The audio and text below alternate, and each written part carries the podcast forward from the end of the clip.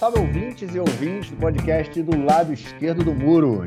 Estamos de volta, mais uma semana. Eu, Marcos Gorenstein e João Miragaia. Fala aí, João. Tudo tranquilo? Fala, Marquinhos. Estou bem, e você aí? Tudo tranquilo, na boa. Voltamos ao nosso, nosso formato tradicional de gravação. Para os nossos ouvintes que não ouviram o nosso último episódio, hoje é quinta-feira. Bom, rapidinho, né? Quinta-feira, 18 de janeiro. Estamos gravando pela manhã, 9h36 da manhã agora. É, mas no ontem, ontem, na verdade, né? É, na quarta, na terça-feira à noite, lançamos, à noite aqui em Israel, né? No Brasil foi mais cedo. É, lançamos aí um episódio especial contando é, a, enfim, o, o, tudo que a gente recebeu, todas as informações que a gente recebeu aqui, né, sobre as relações entre Israel e África do Sul desde o início da criação do, do Estado, né, em 1948, aí passando aí por apartheid, fim do apartheid, Mandela, até a gente chegar aí na, nessa acusação que a África do Sul fez é, contra Israel por genocídio, né, em função aí da, da guerra em Gaza. E, enfim, o episódio ficou muito legal, um, um, um formato diferente de gravação, porque a gente realmente estava com um problema de agenda, é, e como eu falei lá, né, foi um episódio que foi pensado da terça para terça. Então é isso, quem não ouviu, ouve lá, tá muito legal, e agora a gente grava esse nosso episódio tradicional, com as notícias aí, e com tudo, absolutamente tudo de importante que aconteceu aqui em Israel esta semana. Vamos então passar para esse nosso primeiro bloco, porque afinal de contas não falta coisa para falar. Bom, gente, como não é de costume, vamos começar pelo nosso último bloco, né? O nosso terceiro bloco, que geralmente é o bloco onde a gente trata aí de questões relacionadas à política internacional. É, vamos começar por ele nesse, nesse episódio, porque o que aconteceu na política internacional teve aí uma grande, é, grande influência né, na política interna essa semana, e por isso a gente resolveu é, fazer essa inversão. É, João, vamos começar então, né, já que acabei de falar na introdução sobre a questão aí de Israel é, e, e, África do Sul, é, não conseguimos comentar isso no nosso último episódio, porque o episódio saiu antes do final aí da, de que tanto que a África do Sul apresentasse as suas acusações e Israel apresentar a sua, a sua defesa, mas na, no final aí da última semana, exatamente há uma semana atrás, começava o julgamento né, do caso de genocídio, se Israel é, é, está ou não cometendo genocídio contra o povo palestino é, na, na faixa de Gaza. João, quinta-feira, três horas é, de é, é, advogados, políticos, ministros né, também, é, sul-africanos, falando na, é, na Holanda, acusando Israel de genocídio, e na sexta-feira pela manhã, o inverso, três horas da defesa de Israel, é, falando que Israel não está cometendo o genocídio e, enfim, fazendo aí toda a defesa é, para tentar mostrar para o mundo né, e para os juízes que estão ali, para os 15 juízes que estão ali em raia, mais os dois, né, da, de, um indicado por cada país, é, os 15 juízes oficiais, vamos dizer assim, é que Israel não está cometendo genocídio. E aí, cara, quando é que, o que, que a gente pode esperar desse julgamento? Bom, é, a gente comentou um pouco sobre esse julgamento na semana passada e no podcast especial que a gente lançou, o 231, sobre as relações históricas e presentes de Israel com a África do Sul, que você recém comentou agora. Então, o que eu vou fazer agora é enfim, avançar em relação ao que a gente já comentou. Né? Na quinta-feira passada, a África do Sul fez é, a exposição, no caso, do porquê é, eles acreditam que Israel esteja cometendo crime de genocídio. Citaram, obviamente, o grande número de mortos é, é em Gaza, é, a quantidade, enfim, a ajuda humanitária, todo o processo, toda a burocracia que, que, que enfim, que aconteceu para que ela pudesse entrar, todas as dificuldades que Israel impôs, é, acusou Israel de punição coletiva em diversos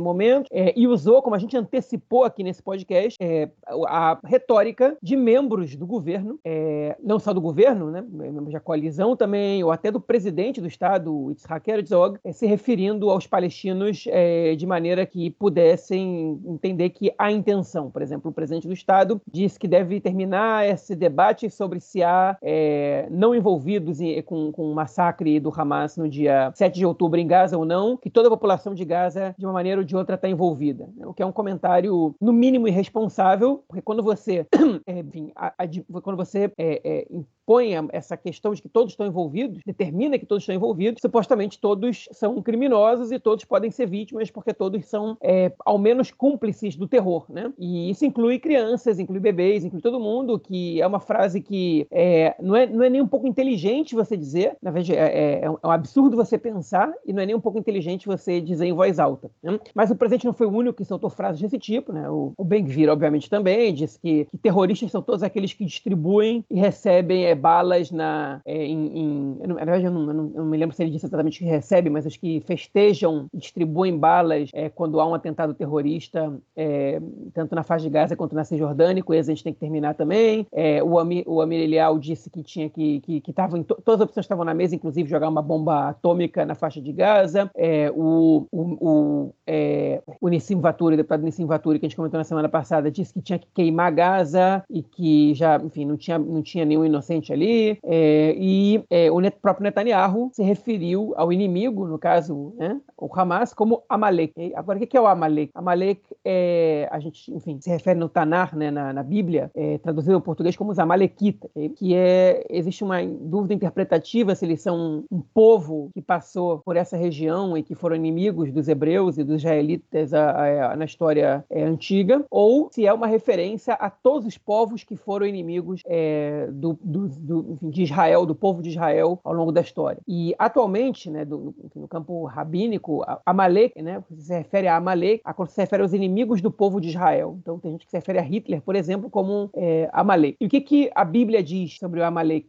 Qual é a mensagem de Deus? Que o Amalek deve ser extirpado e deve ser eliminada toda a sua semente da terra. E esse é um comentário que é absolutamente genocida, né? quando você se refere a uma população existente. Porque se você deve eliminar toda a semente do Amalek, e no, na, na, Bíblia isso era feito dessa maneira, né? você se refere a isso como matar as crianças e até os animais do, desse grupo. Ou seja, é você não, não, não deixar vivo nem existente nada que era pertencente àquilo. Né? Sim, o Velho Testamento é um livro é, bastante cruel, e o Deus do Velho Testamento, em, em determinados momentos, é, em muitos momentos eu diria, é um Deus bastante cruel também. Óbvio que ele passa por evoluções e mudanças ali, né? Os estudiosos de Utanar é, mostram para gente que o Deus do Moisés é muito diferente do Deus dos patriarcas, que por, conseguinte é diferente também do Deus dos profetas. Há uma interferência, né? Na, obviamente, né? Há uma interferência na, é, enfim, nos valores é, trocados, na troca de valores é, das populações que conviviam com a população é, judaica naquele momento, né? Na, na, na, Babilônia, obviamente, que alguns valores babilônios vão ser vão ser incorporados pelo judaísmo é, e, enfim, e as visões elas de alguma maneira passam por uma linha evolutiva, mas em muitos momentos é, da Bíblia, é, o, enfim, Deus é uma figura vingativa, é cruel é, com os inimigos de Israel no caso, inclusive com Israel caso eles não cumpram com as suas determinações, né? E é, Amalek então deve ter sua semente extirpada e o Netanyahu escolheu é, esse termo para se referir ao inimigo. Okay? Ah, mas é o Hamas. É, mas então a semente do Hamas deve ser extirpada. Então quer dizer que os filhos do, do, do Hamas devem ser extirpados ali. Então, nessa brincadeira aí, você está autorizando mortes de crianças, okay? e isso é genocídio. Né? E aí, o que a defesa de Israel alegou? Que é o que a gente tem que deveria se concentrar agora. A defesa de Israel alegou que comentários de membros é,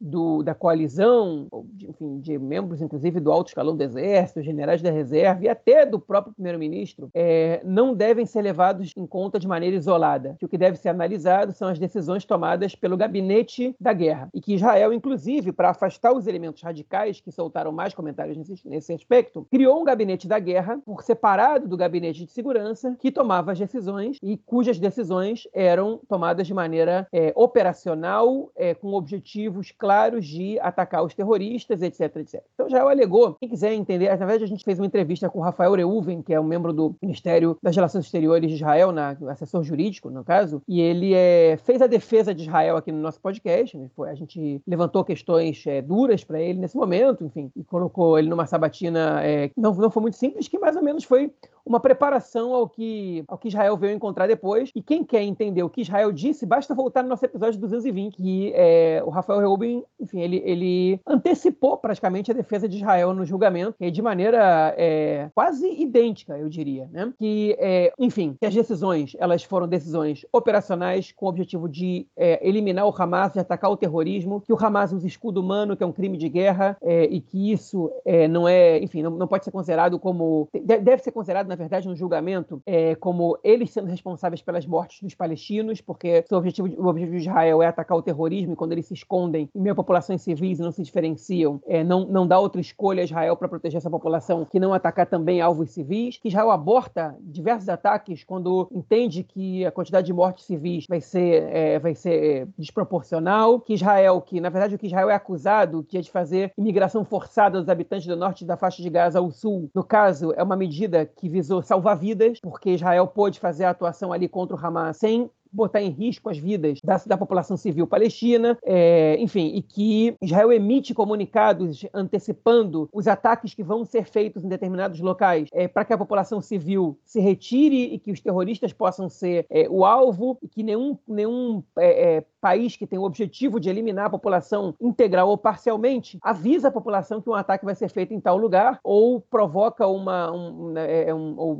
recomenda no caso um, uma migração ao sul quando enfim, para que possa executar os ataques e eliminar é, os alvos militares. Né? Então, tudo isso é alegado por, é, por Israel, foi alegado no tribunal, que é, frases desses, desses membros de governo não devem ser desconsideradas, é, devem ser avaliadas os, os fatos, né? o que, as que foram tomadas. Enfim, a adesão vai ser tomada em algumas semanas, e é, é, a adesão ela não precisa ser uma condenação é, até porque, enfim, se o tribunal considera que, que, há fortes indícios de crime de genocídio, eles enviam essa acusação para o Tribunal Penal Internacional, é, mas esse tribunal ele pode, no caso de haver fortes suspeitas de genocídio ou de outros crimes de guerra, ele pode tomar decisões é, práticas, é, como, por exemplo, mandar interromper a guerra, é, sem nenhuma pré-condição. Por exemplo, sem nem libertar os, os reféns. Né? Ele pode obrigar Israel a detalhar antecipadamente perante o tribunal qualquer ataque a ser feito ou a justiça justificar qualquer dano, qualquer, qualquer é, é, resultado de qualquer ataque que foi feito. Tudo isso pode ser feito pelo tribunal é, e esse é o temor de Israel, que o tribunal ordene a interrupção da guerra. É, e todos os países que estão, é, enfim, que ratificam, no caso, a Convenção para a Prevenção de Genocídio do ano de 48, em que Israel é signatário, do qual Israel é signatário e ratificou, se não me engano, foi ratificado em 51 é, na ONU, eles são obrigados a cumprir determinações do tribunal. Caso não cumpram, eles são sujeitos a sanções.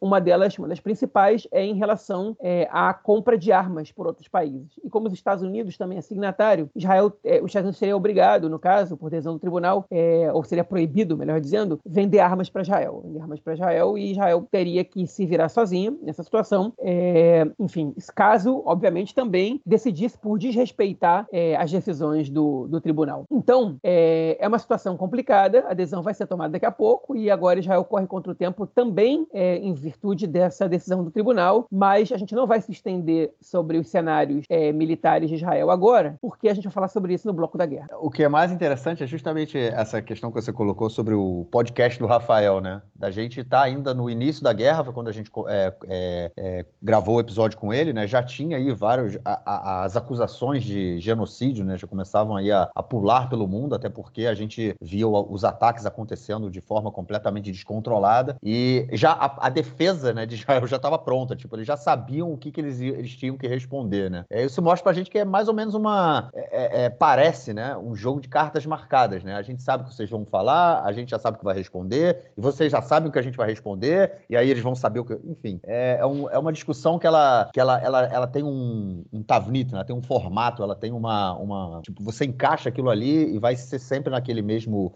naquela mesma discussão, você não vai acrescentar elementos novos e trazer questões diferentes, o que mostra aí que a, a a, decisão ela vai ser muito também baseada na, na questão política, né? Apesar de ser central, é, a África do Sul tem que provar aí se Israel tem ou não a intenção de exterminar a população palestina. Agora, o que é muito legal também, isso que você colocou, é só um comentário rápido, é essa questão dos deuses, né? Dos diferentes deuses ao longo da história que é contada na, na Bíblia, no Velho Testamento. Vários deuses para a religião monoteísta. É isso. Vamos então para a nossa próxima notícia do bloco, para a gente comentar aí do que também está acontecendo no Oriente Médio, né? Porque a guerra, ela não está só aqui entre Israel e Hamas, né? É, a gente pode dizer que, assim, já se espalhou por todo o Oriente Médio, a gente viu já os Houthis jogando bomba aqui em Israel, a gente teve ataques aí, é, outros pelo, pelo Oriente Médio, e foi isso que a gente viu essa semana. Depois de toda essa política aí do, da, das milícias Houthis, né, terem... É, é tomado navios e impedirem o tráfego de navios, é o tráfego, né, não o tráfico, mas o tráfego de navios é pelo, pelo Golfo, é, pelo, pelo Mar Vermelho, né, os navios que entram ali no chifre da África para passar pelo Mar Vermelho e o Canal de Suez. Vários navios foram pre, é, é, apreendidos e atacados. É, essa semana, a coalizão liderada pelos Estados Unidos e Inglaterra, na verdade, foi só Estados Unidos e Reino Unido, atacaram é, pontos é, da milícia Houthi, atacaram bases da milícia Houthi é, na região que é controlada por eles no Iêmen. Lembrando que o Iêmen está dividido ao meio, né? É, o Iêmen do, é, tem uma parte né, que ela é controlada pelos Houthis, que eu acho que é a, é a, parte sul, e a parte norte ela é controlada pelo governo, governo oficial do Iêmen. Né? Então, essa, essa região sul ela foi atacada pelos, pelos americanos e, e ingleses e como resposta a isso também, né, porque afinal de contas os Houthis eles são é, aliados proxies né, do Irã, é, a gente viu ataques iranianos em várias bases. Na semana passada já tinha tido no Iraque, essa semana a gente teve no Kurdistão e também no Paquistão, que é mais um país aqui da região que é uma potência nuclear. É, João, o Oriente Médio realmente está ficando cada vez mais quente, hein, cara? Pois é, está ficando, né? Os Estados Unidos e o Reino Unido decidiram, é, enfim, interromper mais ou menos é a festa dos Houthis, né, de ataque sem contra-ataque que eles estavam realizando é, na região do Mar Vermelho. Quando a questão virou, virou um problema para as questões comerciais, é, enfim, de boa parte do mundo, eu acho que o Egito é o principal é, prejudicado nisso, porque o canal de Suez, eu descobri essa semana, cada navio que, que cruza o canal do Suez tem que pagar para o Egito 200 mil dólares. Você sabia é disso? É grana pacas, né? É muito dinheiro, né? É então, é dinheiro. É, por, é, é, essa é uma das razões pelas quais Israel não constrói uma linha, um, uma linha de trem entre, é, entre o, enfim, até Eilat, né, até o sul do país, porque isso pode representar uma crise com o Egito, porque Israel e o Egito são os dois únicos países que têm, é, enfim, que estão é, é, basicamente são banhados pelo Mar Mediterrâneo e pelo Mar Vermelho, né? E isso é, é Israel poderia substituir o Egito nessa questão e, e, enfim, é por isso que isso não acontece. Então, quando a questão virou comercial, é, os Estados Unidos e, a, e, o Reino Unido decidiram dar um fim nessa brincadeira e aí é, o que aconteceu foi que eles atacaram o Iêmen em vários pontos, morreram alguns combatentes do, dos Houthis, né? Eles atacaram, na verdade, o, não o país Iêmen inteiro, atacaram as, as regiões é, coordenadas pelos Houthis. Os Estados Unidos devolveram, colocaram de novo os Houthis é, nos, nos, grupos é, terror, considerados terroristas pelo país, né? eles, eles tinham saído dali. Inclusive, os Estados Unidos estavam intermediando as negociações no Iêmen e é, acabou essa brincadeira. Os Houthis voltaram a ser considerados terroristas ali pelo, pelos Estados Unidos e não só isso, como foram atacados é, pelo país também. É, e aí a gente tem a questão avançando, porque é, o que, é que os Estados Unidos querem? Eles querem basicamente eliminar a influência do Irã na região, né? E os Houthis, eles são uma, uma parte dessa influência do Irã é, de maneira desagradável, digamos assim, para os aliados dos Estados Unidos, né? No caso, para Israel. Então eles decidiram por bem realizar esse ataque. É, e os Houthis prometeram que iam se vingar, mas antes que eles pudessem fazer qualquer ação, os Estados Unidos e o Reino Unido atacaram de novo. E aí, pelo jeito, os Houthis entraram em contato com o Irã. O Irã se lançou por conta própria, isso a gente não sabe exatamente como é que foi essa, essa questão. E a gente teve essa semana né, o Irã respondendo, no caso, tomando a iniciativa e atacando é, uma base, suposta base do Mossad no Kurdistão, é, que, enfim, que se localiza na região. O Kurdistão é um território que se localiza é, é parte dele no Irã, parte na Turquia, parte no Iraque. Né? É, a parte que o Irã atacou é uma parte que se localiza no Iraque. É, e também um ataque é, numa região no Afegan... Perdão, no Paquistão, é, que eles diziam que era um foco de ações israelenses na região. É, e a, o Israel, Israel, obviamente, não negou nem confirmou que havia atuações do Mossad ali, e óbvio que não, não vai fazer isso, né? não vai, não vai, Israel não pode revelar onde, onde seu serviço secreto atua. E, enfim, no Kurdistão, o Iraque é praticamente terra sem lei ali, né? Ninguém não tem muito controle sobre o que acontece. Qualquer um ataca o Iraque e, e não tem repulso. O Iraque é como se fosse a Síria nesse, nessa questão, né? A gente pode ver um ou outro ataque de uma milícia pra, aqui e ali, mas o exército local é muito enfraquecido, não tem condições de, de reagir. Às vezes é a cooperação também com o Irã. Então no Iraque não acontece muita coisa, no caso do Kurdistão. Mas o Paquistão devolveu o ataque ao Irã. Atacou cinco pontos no Irã, dizendo que aquilo eram focos de terrorismo. O Irã está tá exigindo explicações imediatas do Paquistão, como se não tivessem é, sido eles que, que infringiram é, o, espaço, o espaço aéreo do país e, e violado a soberania nacional paquistanesa. E o Irã gerou um conflito com uma potência nuclear. Né? Porque o Irã, vale a pena dizer isso, nunca atacou Israel diretamente. Né? E eles fizeram isso agora com o Paquistão. Ah, mas eles já atacaram o exército do Paquistão. Bom, eles entraram no território paquistanês e atacaram o país. Né? O Paquistão é uma potência nuclear, com relações bem próximas com os Estados Unidos, né? ainda que haja aqui e ali algumas crises. É, e essa situação é complicada para o Irã. O Irã, na verdade, se meteu com um cachorro grande aí. E, enfim, que a gente não sabe de que maneira isso vai se desenvolver. Né? É, para mim, uma atuação, um, um ato é, perigoso e problemático. Inclusive, o Paquistão diz que foram mortas duas crianças nesse ataque do Irã. É, então, que tipo de, de, ataque a terrorismo é esse? Né? Esse que está condenando Israel por matar crianças em, em Gaza, sob a alegação de que crianças não são terroristas. Como é que isso não devia valer também no Paquistão? Né? É, e, no caso, o Paquistão é um Estado nacional é, independente, né? e bem diferente do Líbano, da Síria, do Iraque, onde várias milícias é, desafiam o, o, poder do Estado. É, o Paquistão tem um Estado mais potente, como eu falei, uma potência nuclear, no caso. É, enfim, o, o clima está esquentando aqui no Oriente Médio e bem numa semana que a gente não, não tem falado muito sobre o, o, o norte, né, daqui de Israel, nem, nem devemos falar tanto, porque segue mais do mesmo, mas um pouquinho mais longe daqui, é, o bicho está pegando. E isso é muito perigoso, não só para a gente aqui, mas acho que para o mundo inteiro. É, o Irã vai botando as asinhas de fora, achando que pode, pode andar livremente por Oriente, pelo Oriente Médio e nada vai acontecer, mas o Paquistão botou, o Paquistão não botou o galho dentro, não. O Paquistão foi para cima, até porque eles sabem com que eles estão lidando. Agora, sabe uma coisa muito interessante, João, que eu estava pensando, né? Durante o último período, quando te, principalmente quando teve todo o período da crise no, no Iêmen, né, que levou aí a, a divisão do, do, do, país, né, e que os Houthis controlam a metade, é, houve muita disputa com a Arábia Saudita, né? Eles bombardeavam os, os, é, os Houthis jogavam foguetes e mísseis na Arábia Saudita, e a Arábia Saudita, ela é, revidava, inclusive o governo é, é, iemenita, ele era proxy da Arábia Saudita, né? Ele recebia o apoio da,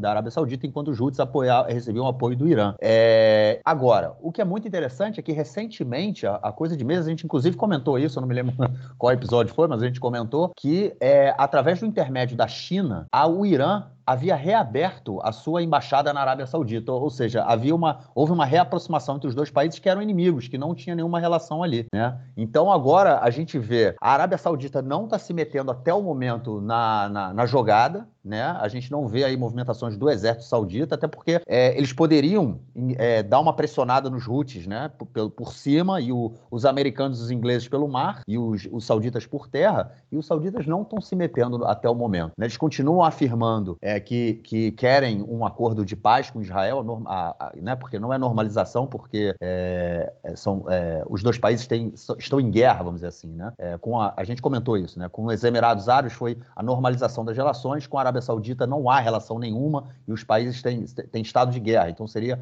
um acordo de paz com a Arábia Saudita. Eles disseram que depois da guerra, né, com a criação de um Estado palestino, eles não têm problema nenhum em fazer um acordo de paz com Israel. É o que é muito ruim para o Irã também, né? Então, ou seja, a gente vê a Arábia Saudita hoje, nesse momento, quieta. Ela recentemente assinou aí, uma, teve uma, uma reaproximação com o Irã, e agora a gente vê todas essas, é, essas potências, né, esses países principalmente através dos seus proxies, né, é, se movimentando por ali. E o que, como você comentou, mostra mais uma vez que o, o Iraque, o Iraque é uma bagunça, né? Ninguém manda no Iraque, todo mundo faz no Iraque o que bem quer. As pessoas fazem no Iraque exatamente o que Israel faz na Síria, né? Toda vez que Israel vê ali um, um comboio é, iraniano indo para a Síria, ou alguma célula indo para o Líbano, ou pela Síria, né, indo para o Líbano, ou é, uma célula é, terrorista, Israel vai lá e bombardeia, acabou. E é basicamente isso que as pessoas fazem no Iraque ou nessa região aí do Kurdistão, é, que também é atacada pelos turcos, né, porque essa região do Kurdistão, ela é entre o Iraque e a Turquia, né, uma coisa ali meio nebulosa, é, sem soberania, uma coisa meio louca. Então a gente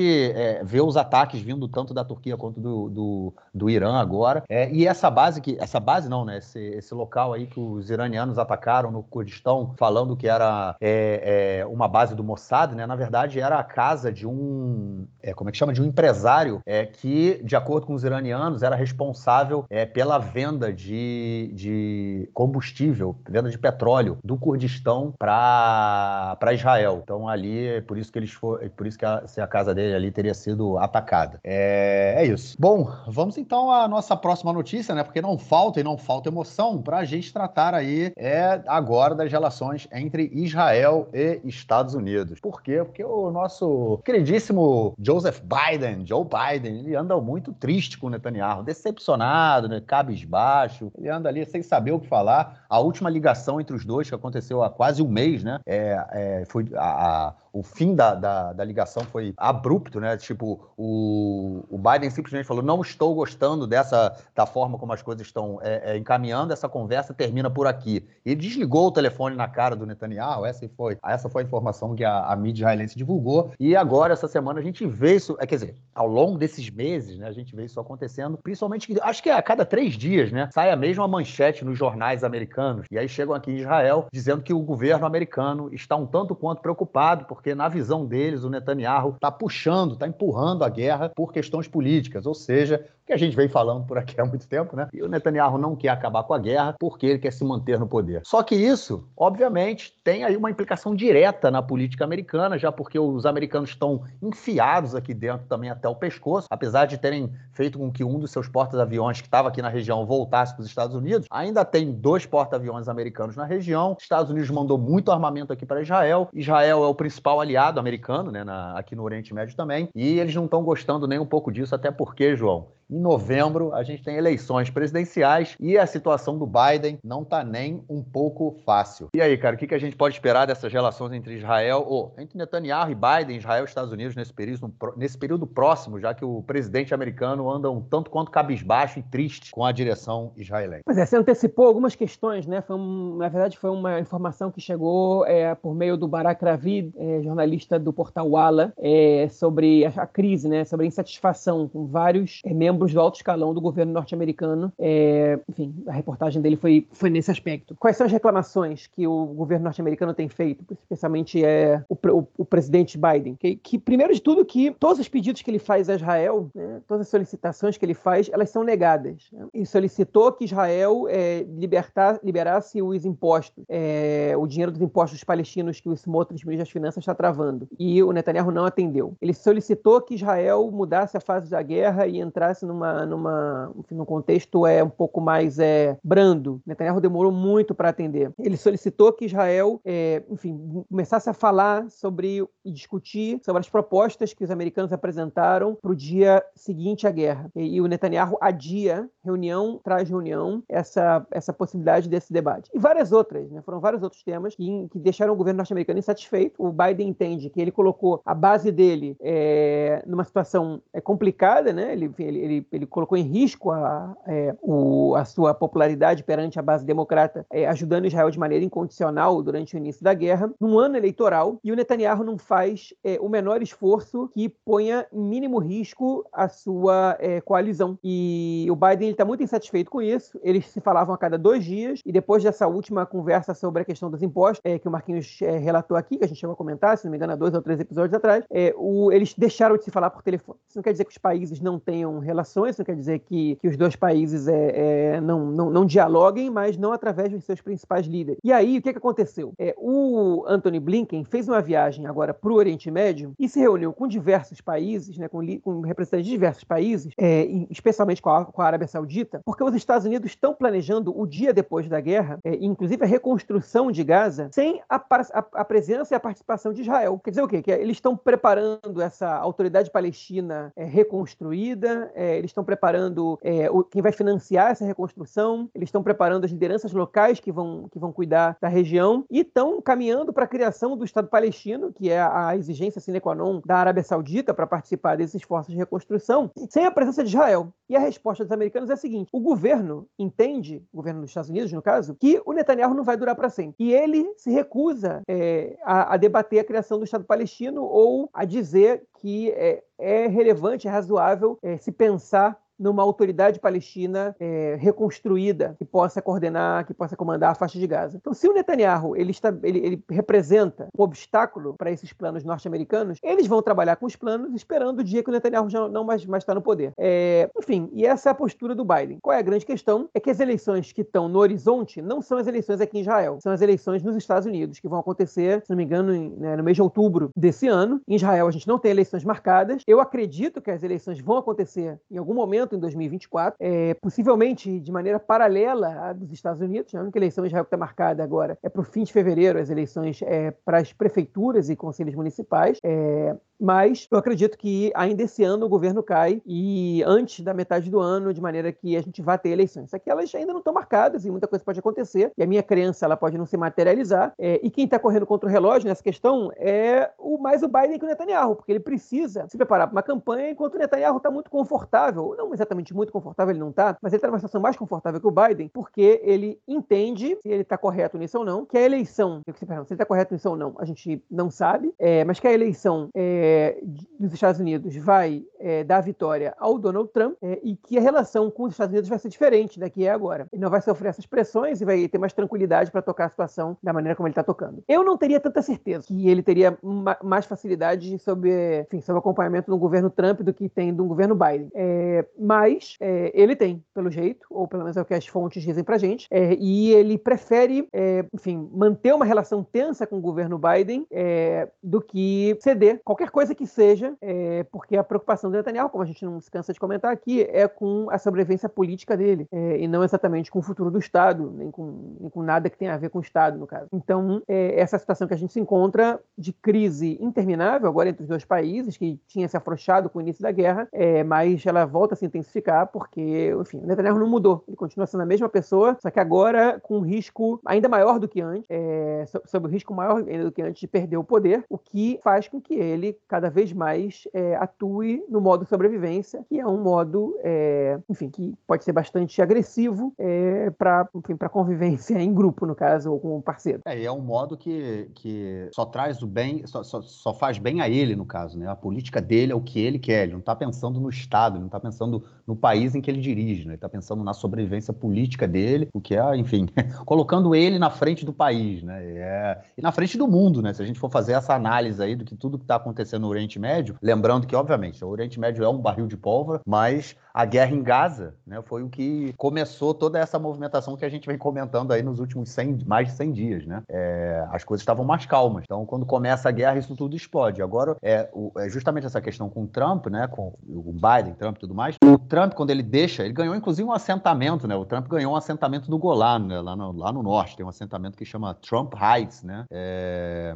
as colinas do, do, do Trump. É, e ele tá. É, é, quando o Bibi ele deu a. ele ligou para o Biden depois das eleições para, enfim, parabenizá-lo pela vitória, o Trump ficou extremamente magoado, ficou muito bolado com que o Bibi, pelo, pelo que o Bibi fez e começou a descascar o Bibi. Ou seja, mesmo que os republicanos voltem ao governo, né? Eu não sei até que ponto o Trump ele vai tentar se ele vai querer se reaproximar do Bibi, né? Porque ele leva muito isso também no, no coração, né? Ele é um político que faz a política com a barriga, não com a política. É, então ele ele, ele não sei até que ponto o Netanyahu teria uma vida mais fácil com o Trump, mas, por outro lado, né, é importante saber que se os republicanos estiverem no governo, a política do país também muda. Então pode ser essa realmente a, a aposta do Netanyahu. Eu não acho que ele sobreviva, né, como você falou, acho que as eleições é, serão. Eu também acredito que a gente vai ter eleição em breve, porque tá ficando. Cada dia que passa fica mais insustentável, né, e a gente sente isso muito aqui. É, mas eu não sei se Netanyahu teria vida mais fácil aí com, com Trump no poder, com os republicanos no poder, porque afinal de contas eu acho que cada dia que passa, assim, mais, menos gente acredita no Netanyahu. Né? Eu acho que as únicas pessoas que acreditam no Netanyahu é a base dele aqui de dentro e é para quem ele está falando, né? É, é, isso, ele fala para a base dele. Então a gente é, vai ter que acompanhar isso que vem pela frente. Agora, uma coisa interessante, né, cara, que essa é, do Netanyahu é, fugir dessa discussão de dois estados e tudo mais, é não levar isso para o gabinete. Eu acho que isso, de certa forma, isso é, é ponto positivo é, para oposição é, é, de direita é, no governo israelense, tá? E aqui eu não estou falando da oposição que defende a criação do Estado palestino, que ela é micro, né? Ela hoje, no caso, se a gente for falar aí da, dos parlamentares, ela se, ela vai se reduzir aos partidos, né? Da é, partidos de eleitorado majoritariamente árabe que defendem a, a, a postura de, de dois estados e alguns deputados do Partido Trabalhista que ainda estão no parlamento, né? Eu não sei se todos eles defendem a política de dois estados, eu já vi deputado do Partido Trabalhista que não defende mais isso, mas enfim, eu sei que tem alguns ali que, que defendem. É, então, essa política de dois estados, eu, eu, o Yair Lapid, que é o líder da oposição, eu nunca, eu não vi agora no momento ele defender uma política de dois estados. Né? O Benny Gantz, também não vejo ele no momento defender uma política de dois estados, né? que é a política que o, o Biden vai tentar implicar. Inclusive hoje, né, eu estava ouvindo no rádio é, que é, é, o Biden, o governo americano, já está negociando, já está negociando. Olha, isso é uma coisa impressionante. O governo Biden já está negociando com os sauditas e outros países aqui da região para a criação de um Estado palestino no dia imediatamente após a guerra. Ou seja, o mundo está tomando a decisão sem levar Israel em conta. Sem levar Israel. A mesma coisa que Israel fez em Gaza em 2006, quando Israel, Israel sai de Gaza unilateralmente. 2005, 2005 exato. É, 2006 foi a guerra civil entre os dois lá. É, é, quando Israel sai de Gaza em 2005, né? Qual foi a política? Unilateral. A gente não conversa com ninguém, tomamos. O Israel e os Estados Unidos, né? Na verdade, era o governo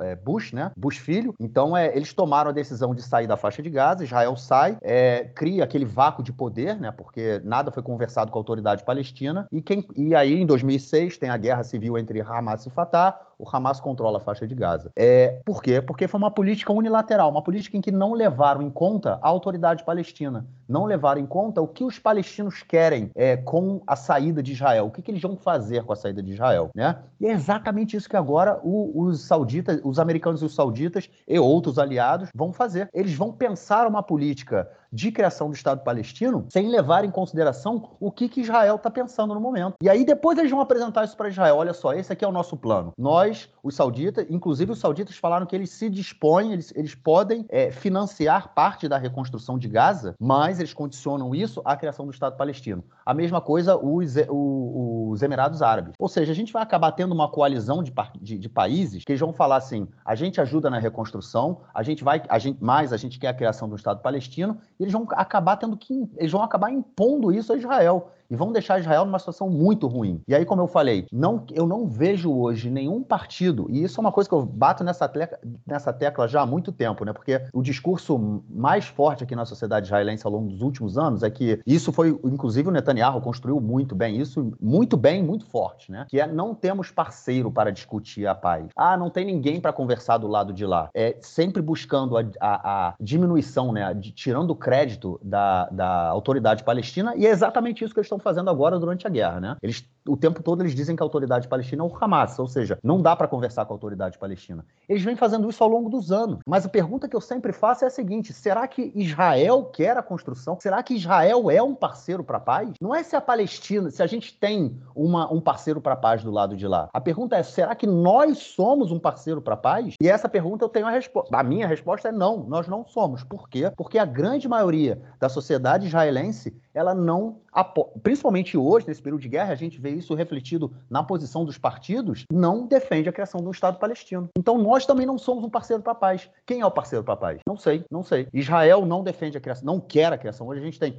o Smotrich não quer, o Likud não quer, o Ben-Gvir não quer, é, acredito que o Gantz não queira, o Lapid não quer. Então quem é que quer? Quem é que quer? Então também nós não somos um parceiro para a paz. E agora a gente vai acabar vendo aí pelo, pelo, as coisas como estão se desenhando no dia depois da guerra, porque essa guerra vai ter que acabar em algum momento, queira o Netanyahu ou não. É, pode ser que a gente tenha aí uma proposta apresentada pelos Estados Unidos é, com a Arábia Saudita, com os Emirados Árabes, e obviamente isso aí vai ganhar força no Egito, na Jordânia, em outros lugares aí. E Israel vai ter que acabar tendo que entubar uma decisão de que não pôde participar completamente porque simplesmente se recusa a fazer o debate, né? Eu acho que esse é o principal motivo aí também pelo qual é, o Biden está muito bolado com, com o Netanyahu. Está triste, está tristonho. Porque o Netanyahu se recusa a fazer o debate, ele posterga isso a cada dia e o Biden, enfim, está sentindo aí que está sendo enrolado pelo imperador Netanyahu. Bom, é isso. Só, Vamos só uma, um acréscimo, Martins. É porque a delegação norte-americana ela se reuniu com Yair Lapid. Ele não está hum. falando em público sobre o Estado palestino, mas ele está participando dessas tratativas. Não? Ele não está. Ele é uma peça importante nisso aí, pelo jeito. Sim,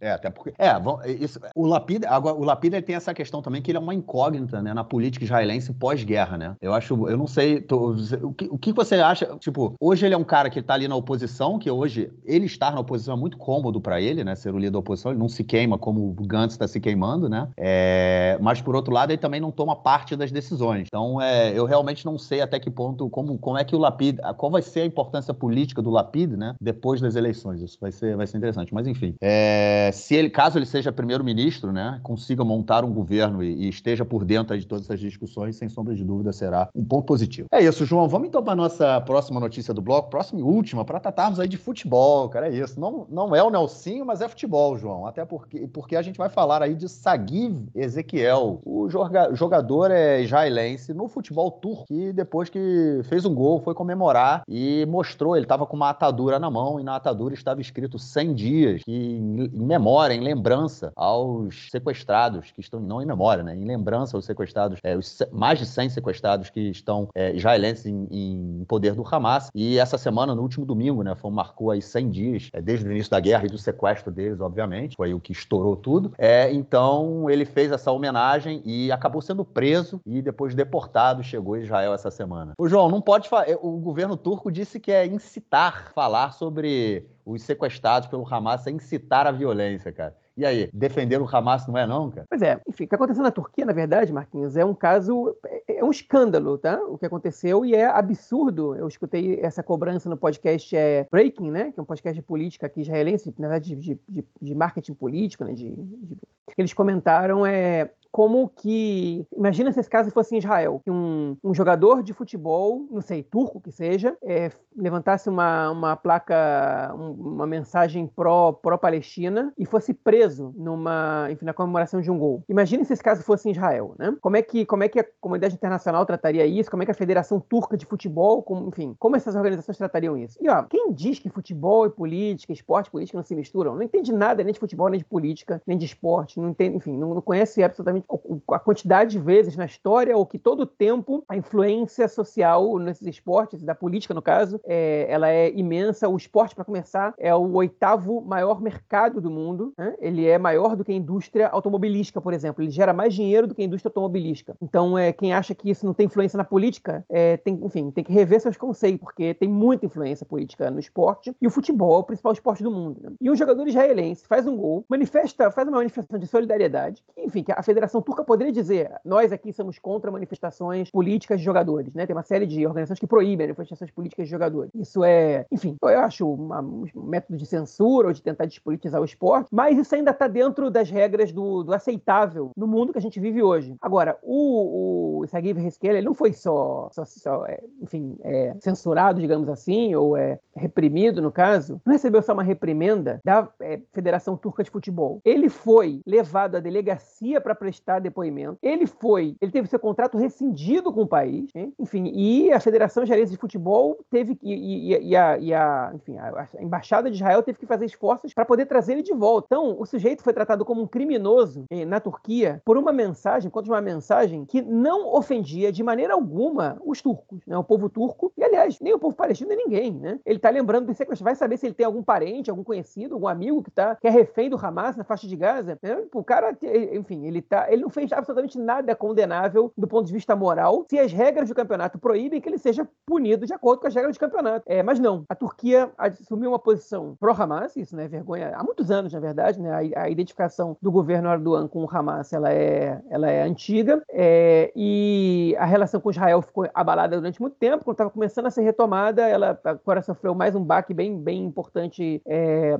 no início de, dessa guerra, e enfim. E eles dão mostras disso é, o tempo inteiro, né? A Turquia realiza conferências anti-Israel, né? Teve uma essa semana, inclusive com um convidado brasileiro. É, enfim, e agora esse caso do Sagiv Riskel é um caso que para mim é um escândalo, né? que, que a, Federação Israelense deveria ter feito muito barulho, o Ministério das Relações Exteriores de Israel deveria ter feito muito barulho por esse caso, porque esse é um, é um, é um caso que ele serve à propaganda pró-Israel, no caso, né? De que Israel é vítima e, e o antissemitismo e etc, etc. Porque o jogador israelense que presta solidariedade aos seus compatriotas, hein, ele é expulso praticamente do futebol turco e foi considerado um criminoso. Hein? Enfim, isso é, é para mim é um caso que a, a, a, diplomacia pública israelense deixou passar, não explorou, né, como disseram no Breaking, que é um negócio absurdo, e, e, e passou assim em branco. Né? E é um caso que a gente tem que falar sobre ele. Outra vez eu vou dizer, se o campeonato turco tem regras de manifestação política, então que o jogador seja punido dentro das regras do campeonato turco. Ele ser levado para depor na delegacia delegacia, ser preso, ele foi preso, né,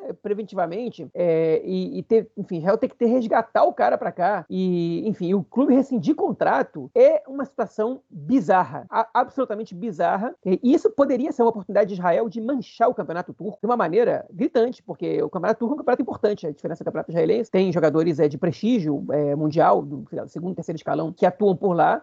É, no passado, não tão distante, teve jogadores de, de, nível alto jogando na Turquia, agora um pouco menos. É, e, enfim, e, e, isso poderia prejudicar possíveis jogadores que fossem é, jogar na Turquia. Pera, vou jogar num país que, que prende jogador, porque por causa de uma mensagem dessa, o que será que vai acontecer comigo se me verem fazendo tal e tal coisa, né? Ou será que eu vou querer compactuar com isso? Enfim, tem da mesma maneira que tem jogadores que se manifestam contra essa ida desses craques para a Arábia Saudita agora, por conta é, das, enfim, das violações de direitos humanos na Arábia Saudita, é, a, a, isso poderia acontecer na Turquia também. E a verdade é que Israel, não sei se por ter receio de mexer com a Turquia, porque parece que Israel sempre mantém muitos pés atrás na hora de criar uma crise com a Turquia, mas se mantém quieto e isso é um desserviço que o país faz a si mesmo e, e é uma desonra ao Sagiv Reskel, que, enfim, que é, tudo que fez foi uma mostra de solidariedade e a Federação de Futebol Israelense é, não, não, é capaz de, enfim, de, de, mobilizar uma campanha em volta dele. É, enfim, é isso É uma situação que eu acho que deveria, que deveria é, receber uma atenção muito maior do mundo e cabe a Israel levar essa, essa situação para o mundo. Essa relação entre Israel e Turquia, isso que você comentou no final, é realmente muito estranho, né? É, eles fazem o que querem, né? Teve a questão da flotilha lá, né, de Gaza, foi 2009, 2010, né? Foi antes de eu fazer aliar, antes de eu vir morar aqui, é, que eles saíram, a, saiu a, a flotilha em direção a Gaza, saiu da Turquia, com apoio do governo foi 2010, 2010, 2010 né? eu lembro bem, eu estava aqui já. É,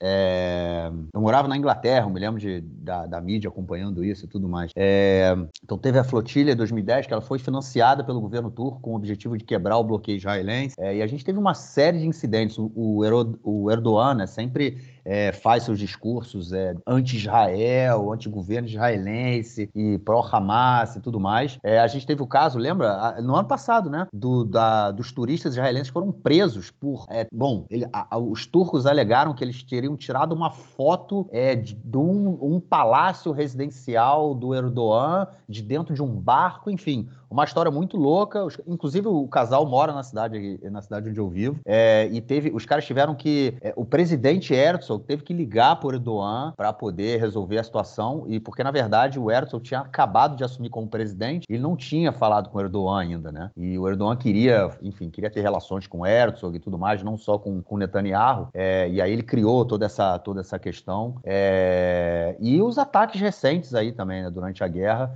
é contra de, do Erdogan a Israel. E Israel sempre fica quietinho mesmo, né? Não é a, a primeira. Lembrando também, cara, teve uma época, agora veio outro caso na cabeça, que eu acho que foi antes da flotilha, agora eu não me lembro, foi com o Lieberman. Tu lembra que ele era ministro do exterior? Que ele, não, é, foi, foi, foi, foi posterior. O Lieberman. Foi posterior? É... Sim, ele, foi reação do Lieberman ao caso da flotilha. Ah, então teve uma reunião, né, com o ministro do exterior da Turquia, e aí o Lieberman botou o cara sentado numa cadeira baixa e o Lieberman ficou sentado numa cadeira alta, enfim. É, você via ali que os dois estavam. A foto oficial da, da conversa era um tanto quanto é, é vamos dizer, envergonhar, é, vergonhosa, né? Porque você via que os caras estavam em situações diferentes ali, né? Então foi uma, uma, uma, foi realmente uma aquela aquele tiro, aquele chute na canela né, que o Lieberman deu nos turcos, mas é, é uma relação tanto quanto estranha, realmente. Eu acho que Israel ele, ele tem, tem receio, né? Porque o, os turcos eles jogam entre a Europa e o Oriente Médio, né? Até por conta da sua posição, é, posição geográfica também, né? Então estão sempre, é, eles têm essa questão ali de ser europeu e de ser de ser do, do Oriente Médio. E Israel, é, é, acho que também por conta do tamanho do país, tem relações comerciais diversas né, entre é, Israel e Turquia, é comida, água, enfim, é,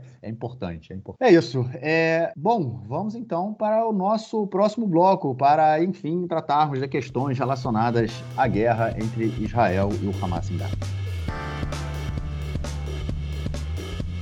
Bom, gente, é, pode ser o começo do fim, não sabemos, né? A gente já vem aí ouvindo pelo menos há duas semanas é, vendo também, né? Israel diminui a pressão na faixa de Gaza em termos militares. É, vários, é, vários batalhões de reservistas já estão sendo retirados da faixa de Gaza, principalmente da região norte, né, onde Israel diz ter o controle é, total de tudo que se encontra sobre a terra. É, mas a gente não vê até agora nenhum dos objetivos né, do, do da guerra serem é, atingidos. O Hamas continua, é, enfim, guerreando e, e, não deixando o, o exército israelense avançar no sul sul da faixa de Gaza, e os reféns também continuam sob o poder do grupo terrorista. Essa semana a gente teve dois reféns que foram é, encontrados mortos é, na faixa de Gaza, no sul de Gaza, né? Na terça-feira, né, que eles foram é, é, encontrados e a, a, a, gente foi informado sobre isso, ou seja, menos, mais dois reféns que, que não serão resgatados por vida, e a pressão sobre o governo Netanyahu aumenta muito, muito, muito por conta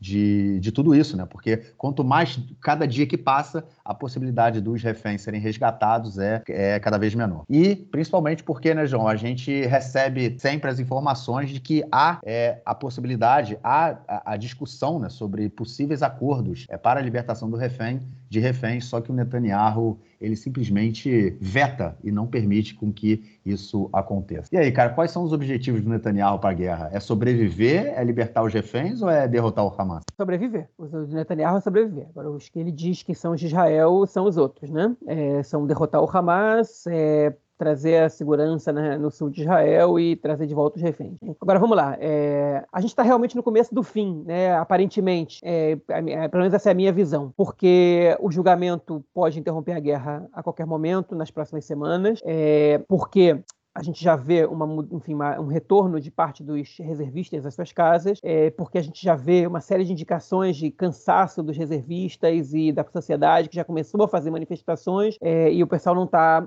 é, no entusiasmo da guerra como estava no início. Quando digo entusiasmo, é não no sentido pejorativo, é como, enfim, no, no na, o apoio restrito à guerra ele já vai começando a mudar. A gente comentou na edição passada do podcast que já são 41%, segundo a pesquisa do Canal 12, que apoiam uma solução política para o fim da guerra, que envolva a troca dos refugiados é, e, e, não continuar a guerra até a aniquilação física do Hamas. É, então, eu vislumbro é, uma interrupção da guerra. Inclusive, o próprio é, o, o colunista é, do Aretz, do Canal 13, o, o, é, o Raviv Drucker, ele comentou, eu mudei, eu mudei de opinião. Eu achava que essa guerra a gente tinha que eliminar o Hamas e agora eu acho que ela tem que terminar o mais rápido possível. Né? E a gente vai chegar daqui a pouco uma notícia sobre os números da guerra é, que vão fazer parte dos, é, dos ouvintes entenderem isso. A gente teve uma polêmica com o Qatar né, sobre a questão dos remédios para os reféns, porque foi feito um acordo que o Hamas deveria levar remédios para os reféns que estão em estado muito debilitado, e aí, é, enfim, finalmente foi acertado que sim, e aí chegou a informação de que é, essa, enfim, os transportes que iam levar os remédios não seriam fiscalizados pelas Forças Armadas. O Netanyahu jogou a responsabilidade para as Forças Armadas. O Benny Gantz disse que essa é uma responsabilidade do Netanyahu. Foi uma discussão como é que a gente vai saber se esses remédios vão chegar realmente nessas pessoas. Enfim, o fato é que o carregamento entrou e se o remédio chegou, a gente não sabe, a gente espera que sim, e aparentemente não foi fiscalizado porque o Netanyahu concordou com isso, mesmo ele tentando botar a culpa no, no, no, nos militares, é, aparentemente a responsabilidade era dele nesse caso. Né? É, foi levantada uma nova possibilidade por um acordo de, de troca de reféns é, e o que aconteceu no caso é que o Netanyahu ele vetou isso no gabinete de guerra. Hein? E o gabinete de guerra ele tem um outro membro que a gente nunca cita, que é o Ari, o que é um membro observador, igual ao Ron Dermer e o, o Gadi Eisenkot. Né? Eles são membros observadores. No início eles não deveriam estar, nem o Eisenkot nem o, nem o Deri, só o Dermer deveria ser é, observador, mas no final das contas eles entraram.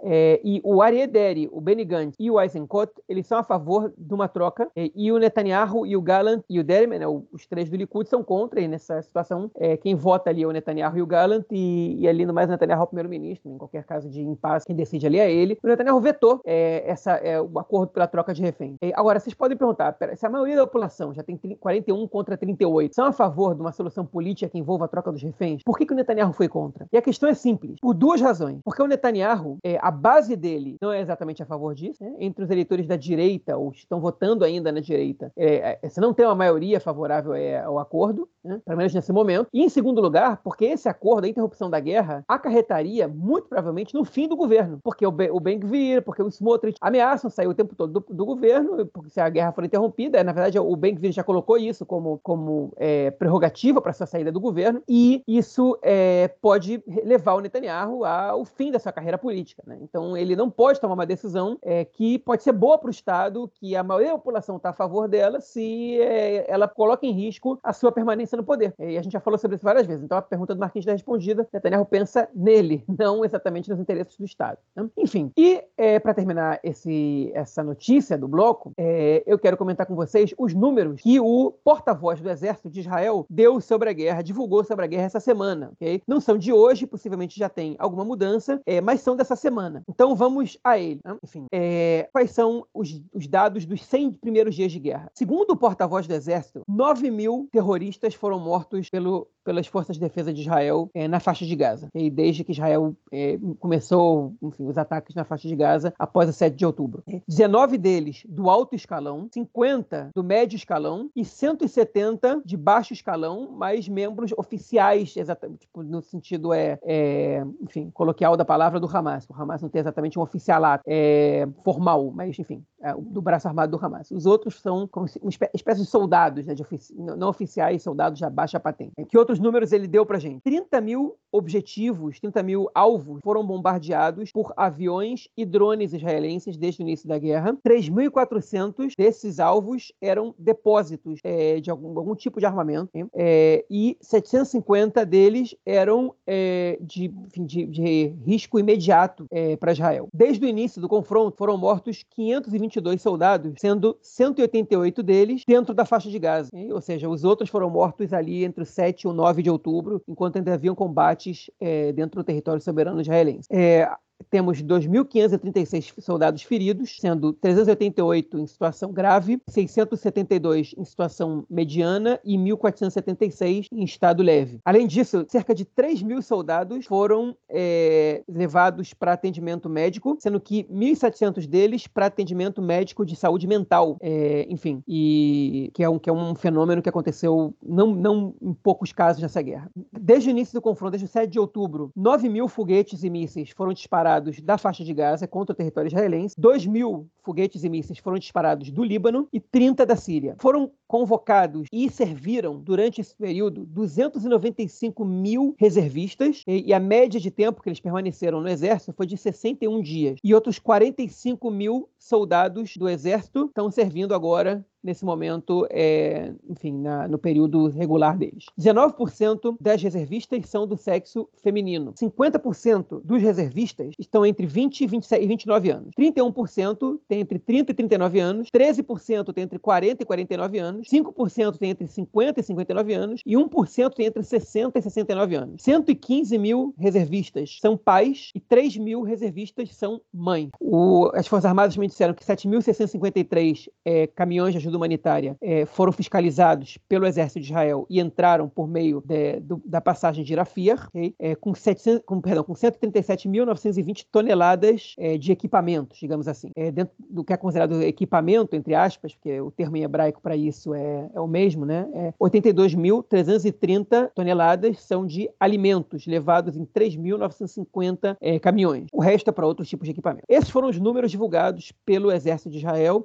acredita quem quer nos números, né? Muita gente desconfia desses números. Eu acho que, salvo a informação sobre a quantidade de terroristas mortos, é que é impossível acreditar na precisão total desses 9 mil, até porque o número nem pode ser tão redondo assim. É, o resto, é, eu acho que é bastante crível. E, enfim, e dá para a gente um pouco da ideia do que aconteceu é, até agora, desde o início da guerra. Interessante é que eles falam aí de 29 mil né, bombas é, de drones e aviões que foram jogados em Gaza até, até agora. É, e isso é exatamente a, o número né, que o, a CNN divulgou, acho que tem umas duas ou três semanas. É, eles fizeram um, né, uma, pesquisa, uma pesquisa, uma investigação, e essa, esse foi o número que eles chegaram. Então é um número, enfim, mais uma vez a, a, a como é que chama? A mídia, né? Ela chega a números que eles são depois corroborados pelo exército israelense. É, e agora a gente pode imaginar, se foram 30, 29, 30 mil até agora, a CNN, na CNN disse, inclusive, que é, mais, de, da, mais da metade desses 30 mil, cerca de 60%, é, são mísseis que não são de precisão. Ou seja, mísseis que ah, pode cair aqui ou pode cair 50 metros para a direita ou 50 metros para a esquerda, mas isso faz uma diferença gigante, né? Então, é, mostra aí que a, a, mídia sabe quando, quando ela quer pesquisar, a, a, mídia séria, ela, ela pode trazer as informações para a gente, o que dá também uma,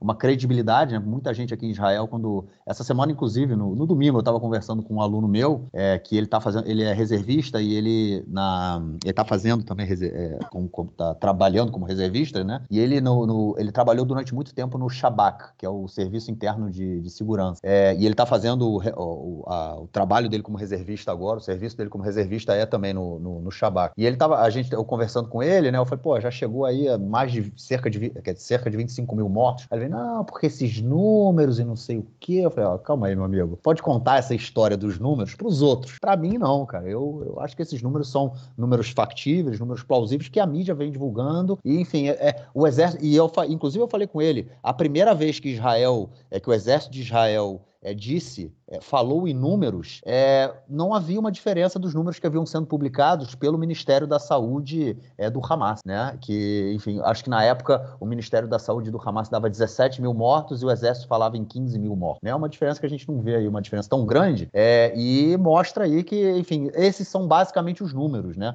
Isso a gente não está falando das pessoas que estão desaparecidas, né? Das pessoas que estão aí há três meses enterradas, sub, é, no, que foram soterradas e, obviamente, estão mortas. Né? Há, há há, organizações que já dão um número de mortos em torno de 35, 40 mil, né? mas os números oficiais hoje chegam perto do, de, de 25. É, e agora, o que uma coisa que me chama muito a atenção e mostra aí é muito fala muito sobre essa guerra, né? Como eles mesmos colocaram né, nessa informação, João, é, desses 20, dessas quase 30 mil bombas que caíram em Gaza, 4 mil, né? Foram 3 mil e poucas e outras 700, é, ou seja, 4 mil que, que tinham, é, que elas foram jogadas em alvos é, que eles sabiam que eram, arma, eram é, é, depósitos de armamentos ou locais ali que estavam, eram perigos iminentes né? Ou seja, então, devia ter militantes do Hamas, terroristas do Hamas ali dentro no momento. É, e os outros 25 e as outras 25 mil bombas, né? Onde é que foi que elas caíram? Essa é a pergunta que a gente tem que fazer também. Bom, é isso. É, vamos então à nossa próxima notícia. Continuamos falando de gás, continuamos falando da fome, porque né, a gente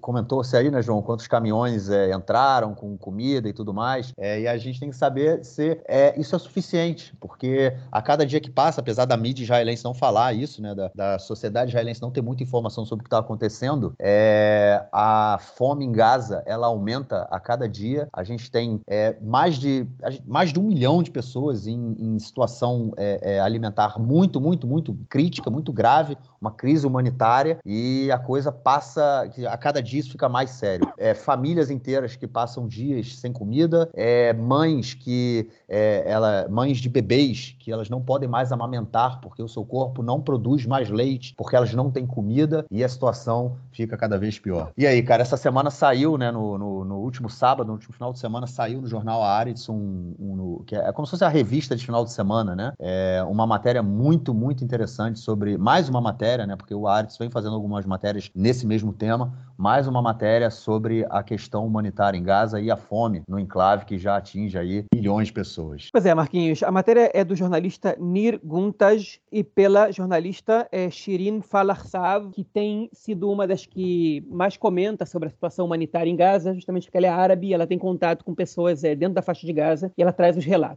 Eu vou começar é, lendo para vocês um relato que foi publicado nessa reportagem, para depois eu dar o contexto dela. Ela está também em inglês, para quem, quem souber ler inglês, que é, enfim, eu recomendo a leitura porque é uma reportagem muito completa. Ela começa com um relato dado para Shirin, que é o seguinte: A gente escutou que está entrando comida em Rafir, mas na, pra gente não chegou quase nada. Eu te juro, pela vida dos meus filhos, a gente está vivendo um inferno. Já tem uma semana e meia que a gente está numa casa destruída, quase não tem parede, sem janela, sem energia elétrica. A nossa sorte é que até uma semana e meia atrás tinham, vieram, tiveram aqui alguns soldados e a gente está comendo o lixo que eles deixaram. Esse, essa mensagem é de um, um, habitante do norte da faixa de Gaza. E por que, que, que, ele não saiu do norte da faixa de Gaza? Porque ele tem uma irmã deficiente física e ele não conseguiria marchar com ela para o sul. Então eles ficaram ali, na casa dele, e não morreu de fome por causa do lixo, da, da comida que os soldados não comeram há 10 dias. Isso foi quando essa, essa, esse depoimento foi dado. A reportagem do Nirguchi, ela entrevistou várias pessoas. Okay? Uma delas, a primeira delas, foi a, a advogada italiana Francesca Albanesa, que é que ela trabalha é, na ONU, no caso, é, no caso, enfim, nos relatórios especiais é, para os territórios ocupados palestinos. E ela comenta sobre a situação da fome na faixa de Gaza. Ela diz que hoje 500 mil palestinos estão num estado de fome real e que no sul 44% da população que respondeu essa mensagem in, in, eles sofrem de alguma maneira com a situação de fome. Né? É, e que só 8% da população de fato recebe ajuda humanitária. É, enfim, ela fez muitas críticas a Israel e depois da entrevista com ela, é, a entrevistada foi a Shirin, e ela relata enfim, as, o, o, tipo de, de, comentário que ela recebe. Né? É, tem várias histórias sendo contadas, eu contei para vocês aqui uma delas. E ele foi, depois disso, entrevistar o general, que ele não deu o um nome, né? que é o representante é, para as atividades do Estado nos territórios e também responsável pela entrada é, da ajuda humanitária na faixa de Gaza. Ele negou veementemente que haja fome na faixa de Gaza. Ele diz que entra muita ajuda humanitária né? e que é, ninguém, enfim, que, que, não, não existe essa situação lá. É, ele foi contestado pelo repórter que disse para ele que toda essa ajuda humanitária que entrou correspondem somente a 350 é, gramas é, de, enfim, para cada membro da população, para cada pessoa da população de Gaza, considerando que Gaza tem é, 2 milhões e 300 mil pessoas. E ele disse que Gaza, antes da, da guerra, estava passando por uma situação é, alimentar é, sem nenhum problema, que os depósitos estavam cheios, que tem agricultura local e que, que não é só da ajuda humanitária que você pode contar e que não acredita que não existe, não, não que não acredita, que não existe essa situação da fome na faixa de Gaza. É, então ele foi questionado sobre as questões logísticas, como é que, como é que um, um enfim, em quanto tempo chega a comida em tais lugares e tal. Ele explicou como isso chega do Egito, como passa pela fronteira, que o exército tem capacidade de, de averiguar 350 caminhões por dia, mas a ONU só tem para 190, porque a UNRWA, que é a organização da ONU é, que é responsável pelos refugiados palestinos, que 99% dos seus funcionários são palestinos, e no caso da faixa de Gaza são, são de alguma maneira ou outra, a grande maioria deles ligados ao Hamas, é, simplesmente é, usam o equipamento deles para outras coisas e não, é, enfim, e não ajudam a fazer, a, a levar os caminhões para dentro da, da faixa de Gaza, que interrompem tudo, que se fosse pelo exército, é, chegaria o dobro praticamente é, do que chega ali. A maneira como ele respondeu as perguntas foi uma maneira muito é, técnica e, e, sem absolutamente nenhuma sensibilidade. foi, até, foi, até me impressionou, porque, por exemplo, os parlamentares que foram questionados depois tentaram demonstrar alguma é, sensibilidade à situação, ainda que culpassem o Hamas, né? Que foi o caso, por exemplo, do Hilly Trooper, que é é, que é membro do Partido do Benny Gantz, do campo republicano, que começou a culpar o Hamas por tudo que acontece, disse que o Hamas rouba comida e tal, e, e de fato no podcast do Ari, quando os, é, é, os, dois foram questionados pelo, pelo apresentador do podcast se o Hamas não rouba comida, e a gente sabe que isso sim acontece, tá bom, mas ainda que o Hamas não roubasse, só entra 20% do que precisa entrar para que as pessoas possam consumir. Ele não está falando somente de, de, de, de, alimentos, de todo tipo de equipamento, remédios, por exemplo, e tal. Eles detalham que é o seguinte, ainda que entre alimentos, o, o, a destruição da infraestrutura da faixa de Gaza, que te impede impede, por exemplo, de cruzar estradas, porque as estradas estão quebradas e o caminhão não tem como passar, o que faz com que 44% das padarias é, é, em toda a faixa de Gaza não estejam operando por conta de destruição ou de falta de eletricidade ou de diversas outras questões, é, impeçam as pessoas, por exemplo, de transformar aquela farinha que está chegando em pão e de comer pão. Hein? Então, é, a ideia de que o Hamas é responsável por tudo isso, o Hamas pode ser responsável por ter começado a guerra né? e, por, e por não ter, ter terminado a guerra, né? porque a, o argumento do governo israelense é sempre esse: se o Hamas agora liberta os reféns e entrega as armas, acaba a guerra. É, e, enfim, é óbvio que o Hamas não vai fazer isso, então eles dizem, não, a culpa é do Hamas. É, mas o fato é que as pessoas estão morrendo de fome e quem está, né, né, enfim, dificultando a situação alimentar dessas pessoas, no caso, é Israel. É, o Hamas também, o Hamas também. Isso aqui, enfim, é, isso não exime Israel de ter uma responsabilidade. O ministro Mick Zohar, do Likud, por exemplo, teve mais sensibilidade que o, que o Hilly Trooper. Ele disse, olha, eu não acredito em fome no sul da faixa de Gaza porque as coisas estão chegando ali. Mas no norte eu acredito. Agora, do norte não saiu quem não quis. Então eu digo, saiam do norte, vão para o sul e lá vocês vão ter o que comer. Isso aqui é o caso desse cara que tem uma irmã é, deficiente. Né? Como é que ele vai para o sul? É, e o medo das pessoas, e o medo de perder su, sua casa, que, enfim, pelo trauma do Nakba. Né? Isso, isso, enfim, é um mínimo de sensibilidade, mas ainda não pode ser chamado exatamente de sensibilidade. É, entrevistaram também o advogado Oded Peller, é, da Organização de Direitos Humanos, de Direitos Civis em Israel, perguntaram para ele por que, que ele não entra na Suprema Corte com uma petição. E ele falou que a Suprema Corte ela, ela engaveta tudo que a gente manda para eles no que diz respeito à guerra. É perda de tempo, é contraproducente. A gente desistiu de entrar na Suprema Corte, porque durante a guerra eles não ajudam em absolutamente nada. Okay? E aí eles entrevistaram o Zev Elkin, que é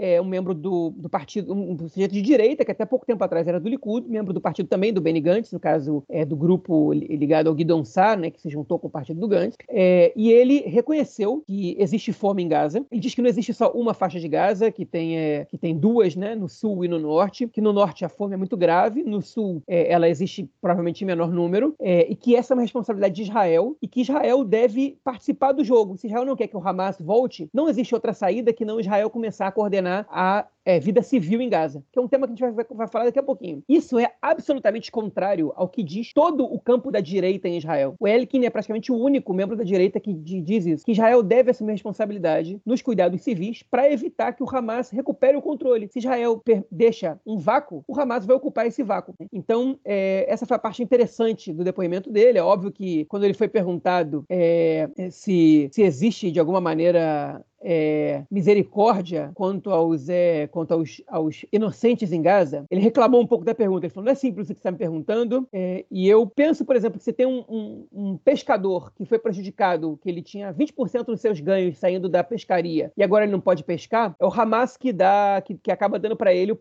a comida e ele é, acaba criando uma relação com o Hamas. Então é nesse ponto que a gente tem que entrar. Por outro lado, como é que eu vou saber se o filho desse pescador não foi um dos que entrou em Gaza no dia 7? E aí ele distorceu é, para esse então ele fala que essa questão dos inocentes em Gaza é muito complicado, mas ele falou, mas mesmo assim, não tem o que fazer. A gente tem que deixar isso para trás e cuidar da população, porque o vácuo que a gente deixa, quem ocupa é o Hamas. É, eu fiquei surpreso positivamente com a, com a entrevista do Zé Velkin para essa reportagem. Eu recomendo que vocês leiam, porque é uma reportagem muito boa. Tem outros relatos ali, não tantos, né? Quem quer saber mais os relatos, procurem a Sherin Shab, é, do Aretz. É, ela traz esses relatos e sobre outros temas também. Enfim, que é absolutamente é, achadora a situação de Gaza, é, mas a gente precisa tomar conhecimento dela não tem outra maneira de lidar com a situação sem que a gente entenda o que está acontecendo ali também. Até porque se a gente não entende o que está acontecendo ali também, né, a gente não tem é, saída. Né? Essa, essa, semana eu escutei de uma pessoa, teve um atentado na cidade de Iranana, né? e eu escutei de uma pessoa, é, olha só, tá vendo? Esses dois terroristas que entraram aí vão fazer outras várias pessoas de extrema direita em Israel. E, só que a situação é mesmo em Gaza. Você deixar a população lá com fome, vão fazer várias outras pessoas apoiarem o Hamas. Então, você ficar culpando o outro lado, ah, eles são responsáveis por isso, é, em, em vez você tomar uma iniciativa, é, é,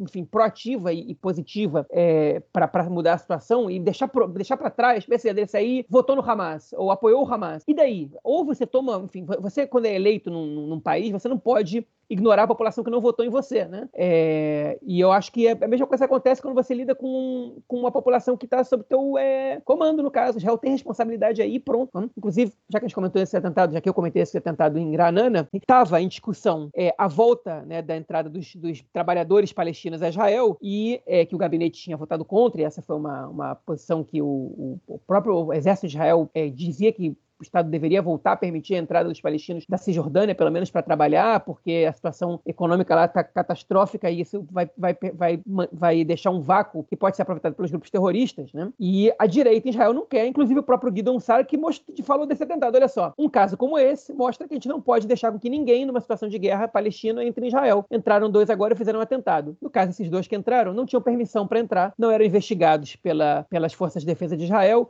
entraram de maneira clandestina da região de Hebron e fizeram um atentado. Então foi uma falha da segurança isso aí, que, que não, não aconteceria com uma pessoa autorizada, porque elas pesquisam as pessoas que entram, sabem quem está entrando, enfim, e etc. Né?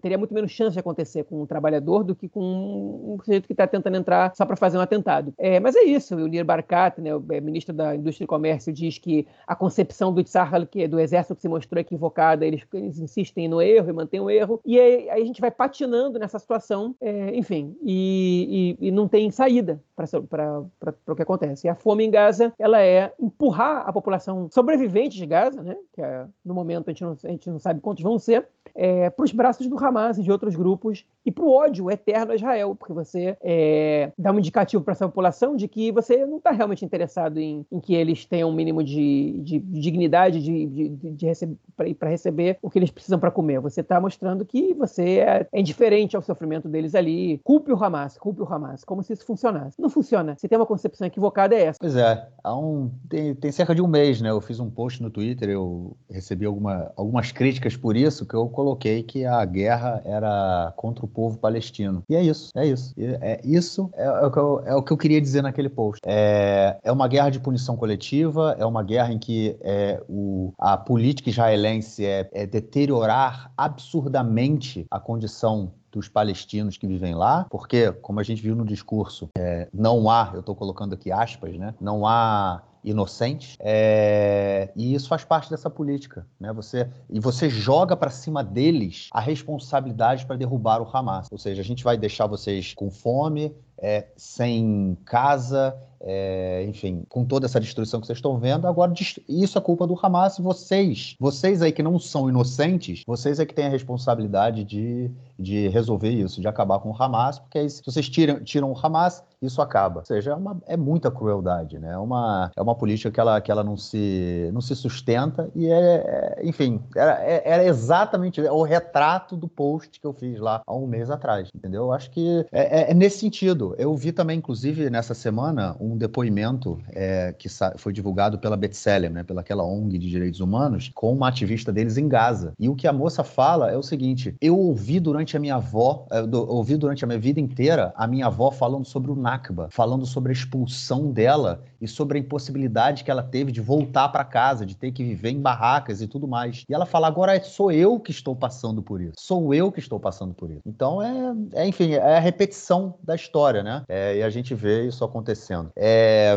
você, essa questão do vácuo, a gente, inclusive, o Zé Velkin o, e o Guidon Sar, essa semana, o Guidon Sar, ele também falou que a, a, os caminhões que estão entrando no norte da faixa de Gaza, isso é sensacional. Essa, essa, essa, isso que ele falou é uma coisa impressionante. Que os caminhões que estão entrando na faixa de Gaza no norte, que estão chegando ao norte, eles não estão sendo controlados pelo. Por, quem está distribuindo a comida são membros do Hamas. Ou não, não da, do braço armado, mas enfim, pessoas ligadas ao Hamas. É, só um parênteses aí, o Tsahi Negbi, né, que é o ministro da, da. Como é que chama? O Malal. É, eu falei dele lá no, lá no, no início da guerra, a gente falou dele. É, ele deu ele falando para outros membros do Likud, ele falou o seguinte: o Hamas tem 130 mil pessoas, né, filiados, vamos dizer assim, tem 130 mil filiados oficiais. Eles têm é, filiados, têm é, é, secretários, como o Likud.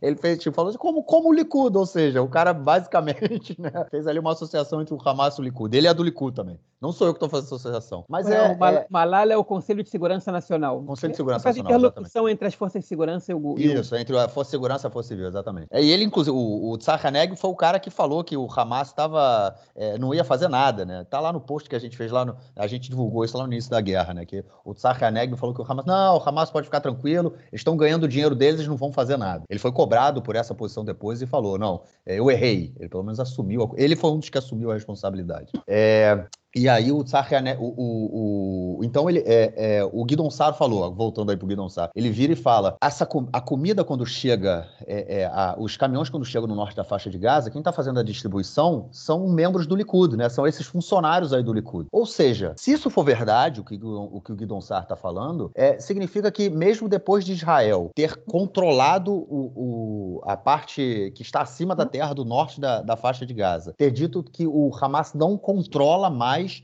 o norte da faixa de Gaza e está agora retirando os seus soldados do norte da faixa de Gaza, o Hamas volta a atuar, né? Se essa informação do Guidon Sar for verdade. Quem continua controlando a distribuição de comida é o Hamas. Ou seja, na verdade, Hamas... a informação do Guidon Sar ela veio do, do chefe das Forças Armadas, do, Ou do seja, Então essa, você... essa informação do próprio exército, que eles precisam de um plano urgente porque fazer no dia seguinte, já botar em prática, porque senão o Hamas vai voltar, ainda que o exército esteja lá. Mas então o que, o que, que o exército fez lá até agora? Entendeu? A gente tá três meses de guerra, os caras destruíram o norte da faixa de Gaza e o Hamas ainda tá lá. Então, que papo é esse de vamos derrubar o Hamas, vamos acabar com. Não, que papo é esse, meu caro? Entendeu? Ou seja, toda essa construção, toda a construção é, da narrativa israelense desde o início da guerra até agora, ela é mentirosa, ela não acontece. E trazer refém, os reféns de volta, aparentemente, vai ser um, praticamente impossível trazê-los com vida. A não ser que realmente a, a gente tenha aí uma decisão que fala, ó, vamos acabar a guerra, cessar e solta os reféns, né? Porque a gente, como o Netanyahu não está afim disso, até porque se ele, o Netanyahu para fazer um acordo para libertar os reféns, ele perde, ele perde, porque a política dele é derrubar o Hamas e libertar os reféns dele do Galan, é libertar os reféns pela força, para mostrar que eles são os heróis, porque agora é a única coisa que resta para Netanyahu, aparecer com os reféns vivos. Então, se ele tiver que assinar um acordo ele perde, porque nem isso ele conseguiu fazer. Nem trazer os reféns na porrada, na guerra, ele conseguiu fazer. Então, assim, a gente está realmente num, num, caos total. O Hamas continua dirigindo a faixa de Gaza é, e, enfim, que, que a gente vai ter? E aí, né, a gente, a, a gente conversou sobre isso no, antes de. de é, eu fiz esse comentário com você antes da gente começar a gravação. A guerra no Afeganistão começou em 2001. Os Estados Unidos se mantiveram no Afeganistão por 20 anos. Depois, quando eles saem do Afeganistão, quem eles fazem um acordo com. Eles entraram no Afeganistão para derrubar o Talibã. Eles saem do Afeganistão fazendo um acordo com quem? Com o Talibã. E o Talibã volta ao poder no Afeganistão. Vem cá, é isso que vai acontecer na faixa de Gaza também? Israel vai entrar, faz a guerra, destrói tudo. E aí? Vai deixar o vácuo o Hamas volta ou vai fazer um acordo com o Hamas para o Hamas voltar sem vácuo? Porque essa vai ser a realidade. Como oficiais palestinos, né? É, já vem dizendo aí há pelo menos um mês, três semanas. Dizer que o Hamas não vai fazer parte da política palestina depois da guerra é, é surreal. Não existe essa possibilidade. O Hamas é parte integrante da política palestina e ele vai continuar existindo. Então, ou seja, a gente está completamente perdido. A gente está, assim, numa guerra em que a gente vê a situação de Gaza piorando a cada dia, uma guerra sem sentido, uma guerra sem objetivo, e uma guerra em que é, essa, esse ponto, né, esse objetivo pontual, sem objetivo estratégico no caso, né, que é, é, é de você tentar resolver o problema, e o objetivo pontual, que é trazer os reféns, né? Tá cada dia que passa mais longe da gente. É, é meio desalentador, né, cara? É pra baixar, enfim, não sei nem o que dizer. Não sei nem o que dizer. Mas, João, pelo menos a gente vê aí, né? Vamos passando aí já, vamos fazendo, fazendo gancho, né? Fazendo gancho para aquela nossa próxima notícia. A gente vê já os protestos voltando. Semana passada, é, a... eu recebi, inclusive, mensagem no meu telefone do, no grupo lá da, do. Como é que chama? Da Organização Central, né? Das manifestações é, anti-golpe, né? Que eram feitas antes da guerra. Voltaram se organizar. Semana passada a gente já viu em Tel Aviv, né, na Praça, a, a é, Praça Abima, né, do Teatro Abima, uma manifestação com milhares de pessoas, uma manifestação pequena ainda, obviamente, mas com milhares de pessoas pedindo o fim do governo. Ô, João, eu acho que depois dessa semana, depois dessa semana agora que a gente fecha hoje, a, a, a, as manifestações tendem a aumentar novamente, né, cara? Tendem, as manifestações já estão aumentando e, enfim, o timing agora do Gantz de quando ele vai sair é o que vai definir o grande aumento das manifestações, né? Especialmente depois depois, é, enfim, de reportagens como a que a gente viu, é, que foi divulgada pelo Idiota Chronot, né, que mostraram a falência total do, do, do, Exército. A gente vai comentar sobre essa reportagem agora. Na verdade, a gente peço licença para entrar nisso, porque eu acho que essa, esse tipo de reportagem vai lá, vai lá. incentiva é, os, as manifestações cada vez mais. Que reportagem foi essa? O jornal Idiota Chronot está há dois meses, mais, inclusive, desde o início da guerra, é, enfim, entrevistando oficiais e, e, e, soldados, pessoas que participaram do 7 de outubro, para entender não por que, que aquilo aconteceu, mas que, como, é, como é que aconteceu essa falha bizarra durante a guerra, né? Porque Israel não está preparado, tudo bem, mas como é que demora seis horas para que, que o exército chegue a alguns pontos? Como é que demora tanto tempo para que aviões possam bombardear alguns pontos? E aí eles fizeram uma reportagem muito elucidativa, divulgada é, durante essa semana. É, eu escrevi um fio sobre ela no Twitter e eu vou comentar aqui algumas coisas que eles, é, que eles comentaram aqui. Como vocês já sabem, quem escuta a gente já sabe, se não, podem voltar lá no episódio 214, que a gente explica tudo que já sabia até o momento da guerra. Não está exatamente tudo, não está totalmente atualizado porque já surgiram duas, três notícias depois daquilo, mas o básico estava ali. Agora a questão é a seguinte: e aí? O Hamas atacou. Né? O que eles revelam é o seguinte: que o Shin Bet e o alto comando do exército responsável pelo sul do país perceberam que alguma coisa estava muito estranha ali. E pouco antes das seis da manhã eles foram se reunir. Quando eles acabaram a reunião, eles falaram: vamos ligar para o primeiro-ministro, para o telefone criptografado dele e atualizar ele da situação. Só que às 6h26, antes que eles pudessem ligar para o Netanyahu, foram disparados foguetes em todo o centro e sul do país. E uma chuva de foguetes caiu em Israel e aí o Netanyahu foi acordado pelos foguetes, pelo alarme, e ele pegou o carro e foi direto para Kiryat, que é o edifício do Ministério da Defesa que fica em Tel Aviv, em frente ao shopping Azrieli, é, para quem já, para quem conhece Tel Aviv. É, e aí eles começaram a entender um pouco as coisas até que veio a informação né, que a região de Gaza foi tomada. Que era uma frase que você não escutava desde 73. Caíram né, os, os nossos comandos ali. E eles viram os foguetes, mas não entendiam ainda o que estava acontecendo. E aí, os aviões na base mais próxima, na base de Ramon, que estavam bem perto da faixa de Gaza, que em 20 minutos podiam estar ali, eles é, é, foram orientados a fazer uma proteção estratégica de, de alvos estratégicos civis e militares e ficaram voando numa distância 20 mil pés, onde eles não podiam nem ver o que estava acontecendo. E, e, aí, só depois de 45 minutos, quando eles aterrissaram, volta das 8 horas da manhã, que eles entenderam o que estava acontecendo. E eles ficaram irritados, porque o que, eles, o que foi dito ali é que se eles tivessem voado numa distância mais baixa, podiam pelo menos estar assustados os terroristas hein, que estavam atacando Israel. Mas até as 8 não teve ataque aéreo nenhum. E aí os aviões aterrissam, tem que abastecer, tem que entender o que está acontecendo, tem que convocar as pessoas que orientam os pilotos, e aí tudo é, fica muito mais difícil, porque o, enfim, o piloto sem orientação ele não sabe é, o que bombardear. Por isso que é, é, o que disseram foi que pelo menos eles tivessem assustado os terroristas voando mais baixo ali. Né? Enfim, e aí, frente à total ausência de comando, porque o alto comando do exército não tinha ideia do que estava acontecendo, os oficiais de baixa e média patente que estavam ali resolveram tomar decisões por conta própria. E aí, por exemplo,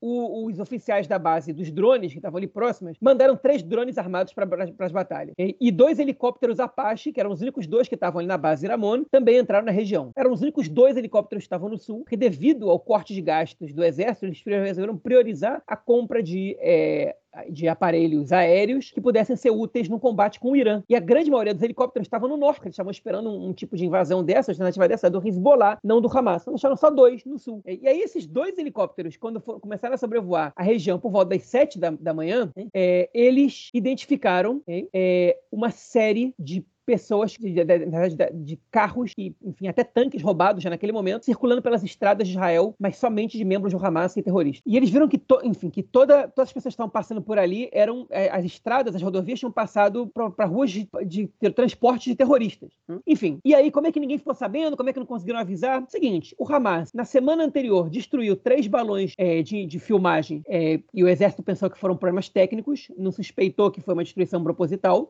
E a primeira coisa que eles fizeram quando quando entraram em Israel, foi destruir as torres de comunicação e as redes de comunicação. 40% das redes de comunicação foram afetadas. Isso afeta também o poder de artilharia. E depois eles foram até a base de Reim, a base da inteligência, onde ficam os observadores, atacaram a base e não permitiram que os observadores entendessem o que estava acontecendo na fronteira. Então não havia informação sobre a fronteira, porque as bases que, que de observadores eram as bases de Reim e, e no norte, em Erez, e eles foram os primeiros lugares que eles atacaram. Então não tinha vídeos da fronteira feitos pelo exército de Israel. Israel. Não tinha como saber o que estava acontecendo ali, quem estava entrando, e até muito tarde o exército pensava, o alto comando pensava, que a invasão era por túnel, né? porque toda a informação que eles tinham era dos meios de comunicação mostrando, é, é, enfim, imagens de cidades tomadas ou de combates em cidades, em kibbutzim, é, e eles não tinham ideia de como essas pessoas tinham entrado, qual era a estrutura deles, quanta gente tinha entrado, e até cerca de 11 e pouco da manhã achavam que só 200 pessoas tinham entrado.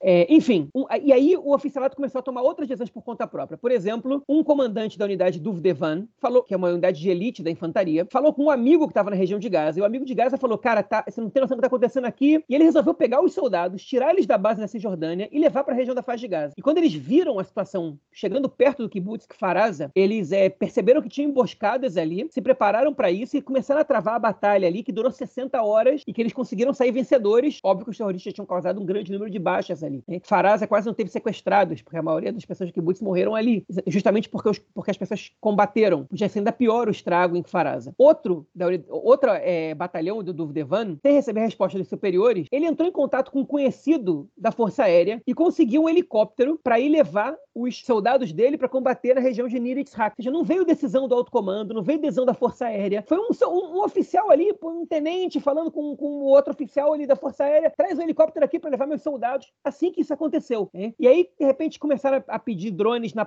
é, na região da, da, da, divisão de Gaza, e aí os drones captaram as primeiras imagens, que foram as entra a entrada de centenas de pessoas na região. Os drones e os dois Apaches que chegavam do norte, não os primeiros. Eles viram explosões na região região de Beri, rumaram para o oeste e começaram a ver uma multidão entrando no país. E aí eles começaram a, a bombardear os entornos de kibbutz, né, para que ninguém mais entrasse, e depois eles foram tentar bombardear as pessoas que estavam invadindo no país, é, e eles se deram se depararam, no caso, com uma dificuldade técnica, que eles não tinham armas suficientes. Eles só tinham cada é, helicóptero uma quantidade pequena de seis mísseis e 500 projéteis de canhão, que não era suficiente para, é, enfim, para dispersar totalmente aquelas pessoas e para interromper o fluxo ali. Enfim, enquanto isso, é aterrorizante a reportagem. Os, os combatentes começaram a chegar, tentavam falar com o alto comando e, receb respostas com gritos. É, é, a gente não tem quadro operacional, vocês têm que ir aí e dar para a gente quadro operacional. A gente não tem ideia do que vocês vão encontrar. Então, isso são soldados estão chegando de todos os lugares do país para o sul sem entender o que, que, eles vão fazer ali. Basicamente era isso que estava acontecendo. Enfim, foram quase 30 pontos de ruptura na cerca que ninguém sabia que aquilo estava acontecendo. Os batalhões de drones começaram a atuar por conta própria. Os batalhões de infantaria começaram a atuar por contas próprias. E aí os batalhões de drones começaram a, é, a preparar um banco de alvos para eles saberem onde é que eles tinham que atacar. E eles se deram conta que não tinha informação nenhuma chegando a eles. Então eles, eles recorreram a amigos e conhecidos da região, é, a, enfim, a repórteres, a jornalistas que estavam cobrindo tudo, para ter informação. O grupo de WhatsApp do Kibbutz Kfarazia foi uma fonte de informação. Eles perguntavam aqui do lado direito desse edifício, me diz aí, não tinha um mapa militar de nada para eles atacarem. Um negócio absurdo.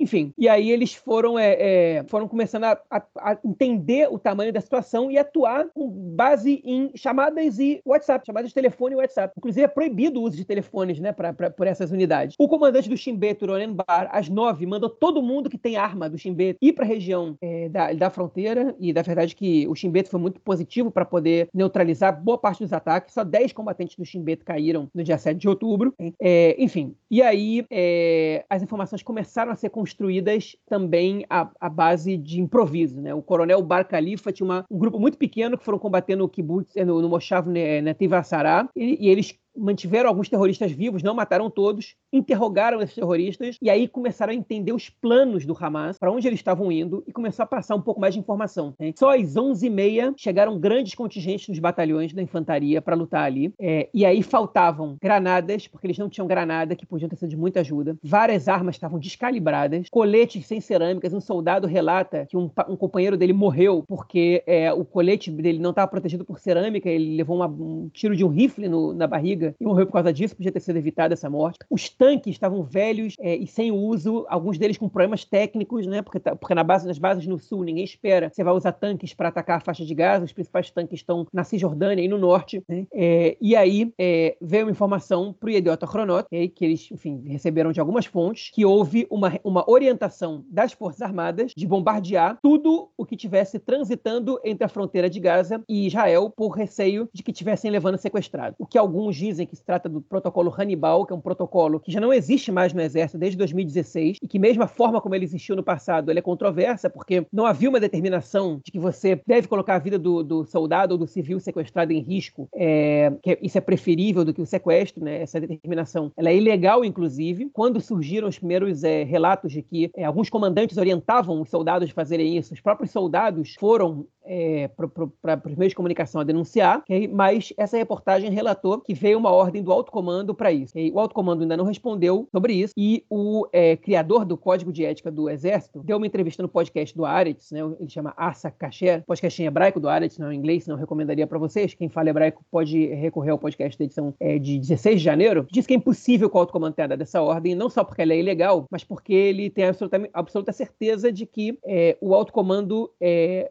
orienta os oficiais a fazer justamente o contrário, orienta o protocolo de sequestro da maneira como ele deve ser, e, e que, é, e, enfim, que ele já viu isso com os olhos dele, inclusive o Benny Gantz, por exemplo, quando era chefe das Forças Armadas, orientando os oficiais a isso, e que ele acha impossível que isso tenha acontecido. Bom, o Exército ainda não respondeu, a investigação interna vai dizer, vai, vai dar pra gente a resposta. Se, se, se eu posso dar minha opinião pessoal, vocês podem dizer, ah, mas o Exército pode tentar maquiar e forjar essa informação. Pode. Agora, será que os soldados que acabaram matando, se, se de fato aconteceu, é, companheiros numa, numa ação ilegal, é, não é, iriam ficar calados? Ou será que eles não iam denunciar o, o alto comando por ter dado uma orientação ilegal e não ter dado a informação completa para eles? Né? Eu acho isso muito pouco provável que não escape para o público, pelo menos depois da guerra. No meio da guerra pode ser que isso ninguém esteja querendo comentar abertamente sobre isso. Depois da guerra é praticamente impossível que isso não chegue na população, porque a gente está falando aqui do soldado matando o irmão dele, né? ou o primo dele, ou o amigo dele, é, ou o comandante ori é, orientando que se mate o filho filho dele, enfim, é, não, é, não é uma coisa é, é,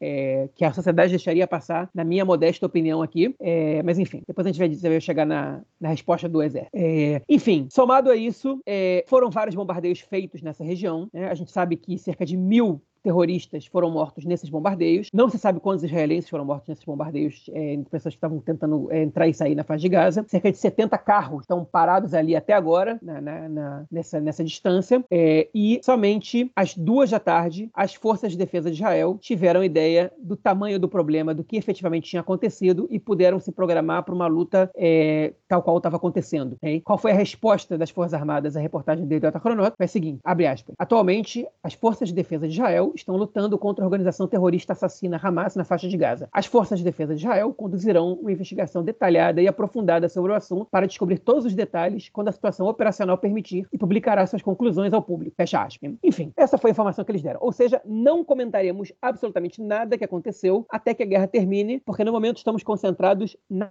é, é, razoável essa, essa resposta? É, realmente eles têm uma coisa da qual eles estão concentrados, é, eles jamais fugiram da responsabilidade é, e eles vão estabelecer uma comissão para investigar o que aconteceu ali. As Forças Armadas, elas, é, diferente do, do, do governo, é, elas têm o interesse em afastar as pessoas envolvidas nesse problema, porque o governo ele depende do voto. As Forças Armadas é uma carreira. Okay? Acabou a carreira nas Forças Armadas, okay? acabou para duas, três pessoas, o contingente ali são de cinquenta e tantas mil pessoas, enfim enfim, que é muito difícil você acreditar que existe uma, uma, uma tentativa de que eles tentem passar panos para para outras pessoas ali dentro, até porque no passado a gente já viu essa incriminação. Ah, as pessoas vão presas? Não, não exatamente vão presas, mas elas são forçadas a entrar para reserva. Isso aconteceu muitas vezes no passado em Israel. Inclusive, as próprias comissões levantadas, elas têm como hábito punir os oficiais da, da, da, segurança, das forças de segurança não da, e não do meio político, né? É por conta do, de, dessas falhas e desses erros que vem acontecendo. Então, é, eu acredito é, que essa investigação vai ser feita. Eu não acredito que o alto comando tenha dado essas de de determinações para bombardear tudo que entra e sai na faixa de Gaza. É, eu acho muito pouco provável que os soldados tenham feito isso de maneira cega. E, e tanta gente tenha feito isso de maneira cega. É, se ele deu essa determinação, se não foram oficiais isolados que fizeram isso, que a gente sabe que isso pode ter acontecido e provavelmente aconteceu, se ele deu essa determinação, essa determinação é ilegal. E o alto comando vai ser punido por isso. E se for uma determinação do, do corpo político, ele tem que ser punido por meio legal por isso. Porque esse protocolo o Hannibal, é, o que se diz que é o Hannibal, que Hannibal não é exatamente isso, vou voltar outra vez nessa questão, é ilegal. É, ou seja, a lei israelense proíbe essa determinação. Então, é, não é é, uma situação é, que, enfim, ah, olha só como, é, como Israel faz com seus próprios cidadãos. Eles têm um protocolo que, que, que, que recomenda matar em vez de deixar sequestrar. É, que, a, a, além de ser incoerente, porque o, a, o argumento de que os terroristas acabam pedindo muitas vidas por esse soldado, porque a pressão pública em Israel pela libertação do soldado é muito grande. Ora, se a pressão pública pela libertação do soldado é muito grande, então matar o soldado é uma saída razoável para isso? Imagina o tamanho da pressão pública se eles souberem que a determinação é matar o soldado, né? É, aí seria maior ainda a pressão, né? Porque é melhor o soldado vivo do que morto. Isso é melhor. Se você está disposto a matar terroristas, a, devolver terroristas vivos para ter o soldado vivo, obviamente que, que, a população não vai aceitar que você mate o soldado para matar terroristas, né? E para evitar o sequestro. Então, além dela não fazer sentido do ponto de vista é, da lógica, é, ela também é ilegal. E se o exército tomou essa atitude e isso vier a ser descoberto, isso vai é, resultar num caso de, de justiça, e a gente vai, a julgamento, e com provável condenação, eu diria. É, então, é, enfim, basta que a gente espere por isso. Ah, mas você confia na democracia israelense? Para algumas coisas eu confio na democracia israelense. enfim, para algumas coisas eu confio, né? Israel prendeu um ex-presidente, é, prendeu um ex-primeiro-ministro, né? e, enfim, e, é, a justiça em Israel ela funciona é, para muitas situações ainda. Para muitas ela não funciona e deveria funcionar, okay? mas acho que ela funciona mais que ela não funciona de acordo com a lei israelense. Se a lei é correta ou não, são outros 500. Nesse caso, a lei aponta para isso, e eu acho difícil que a justiça civil não atue nesse caso. Bom, sou mais cético que você em relação à, à justiça israelense, mas isso, isso, a gente vai ver mais para frente. Mas eu queria comentar em relação a tudo isso, né? Toda, toda vez né, que a, a, aparecem novas e novas informações sobre o, o que aconteceu e, e, é praticamente toda semana, né? Seja pela, pela mídia do exterior, como a gente comentou nos últimos episódios, ou agora pela, pela mídia israelense, né? Sempre a gente tem novas informações, novas investigações que são feitas é, e é assustador realmente a gente ver o que tipo, nada funcionou. Absolutamente nada funcionou. E aí a pergunta, eu acho que a pergunta que tem que ser feita também, né, não só quem são os culpados, né? Eu acho que isso é, obviamente, tem que descobrir todo mundo que foi o responsável por, pelo que aconteceu, tanto do, do, do, setor militar quanto do setor político. Mas eu acho que a, a questão principal é, é, é, a gente perguntar sobre o sistema como um todo, né? Sobre o, o, o Estado como um todo, o projeto de Estado como um todo, porque absolutamente nada funciona, nem o setor militar militar, nem o setor político, nem o setor civil, né? Que a gente vê o caos que a gente está. Assim, a gente está no final do, do, do, segundo bloco do episódio, que a gente, enfim, já vem comentando tudo que, tá, tudo que aconteceu é, é, essa semana. A gente vê o caos total que está no setor político, em que quem comanda a política israelense hoje é o Hamas. Ele cria crises dentro do governo, ele, ele faz com que é, é, o, o, Netanyahu saia mais enfraquecido, né? Essa questão dos remédios aí que a gente comentou no início sobre a guerra, né? Na primeira notícia do bloco é central. Né? O Hamas foi quem. O Hamas, no momento em que eles acerta, acertam esse, esse acordo de entrar remédio em Gaza para os reféns, o, Hamas, o que, que o Hamas faz? Uma da, um dos, do, dos oficiais do Hamas vira e fala: os remédios vão entrar sem a fiscalização. Isso gera uma crise política no país. Ou seja, o Hamas controla a política israelense também. E ele humilha o Netanyahu a cada dia. Humilha o Netanyahu a cada dia. E, e aí a gente vê essas informações do exército que também nada funciona. Tudo desorganizado. Tanto na parte operacional quanto na parte é, é, é, é do efetiva ali do. Olha só, tá, dando, tá dando merda, a gente tem que avançar, a gente tem que atacar.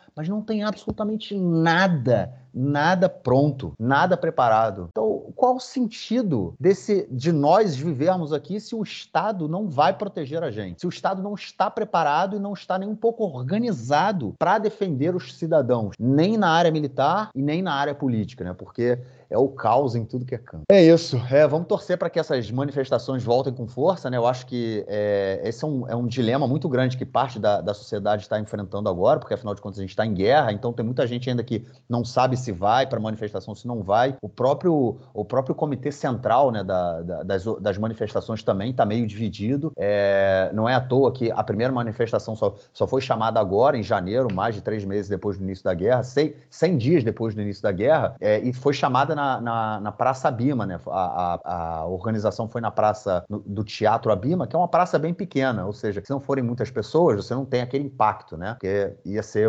obviamente, muito utilizado pela direita israelense, caso é, fizessem uma manifestação na, na Kaplan, né, que era até onde o início da, até o início da guerra era onde as manifestações aconteciam, e chegasse ali, sei lá, duas mil pessoas. Ia ser uma coisa muito pequena para um espaço muito grande. É como botar, sei lá, não, é uma proporção maior, tá? Ia tá pensando aqui na esplanada dos ministérios no, em Brasília, muito maior do que a Kaplan. Mas enfim, é, ia ser uma coisa muito pequena. Então eles iam, é, é, é por isso que eles chamaram na Praça Bima como uma forma de você começar a esquentar a população. E aí a, a, a esperança que realmente realmente essas manifestações voltem a, a, esquentar, voltem a acontecer, voltem a crescer e que o Benny Gantz aí, o cara com a coluna vertebral mais sem coluna que eu já vi, saia desse governo de uma vez por todas. Bom, é isso. Ô, João, vamos então passar para o nosso terceiro e último bloco para tratarmos de questões da política interna esta semana.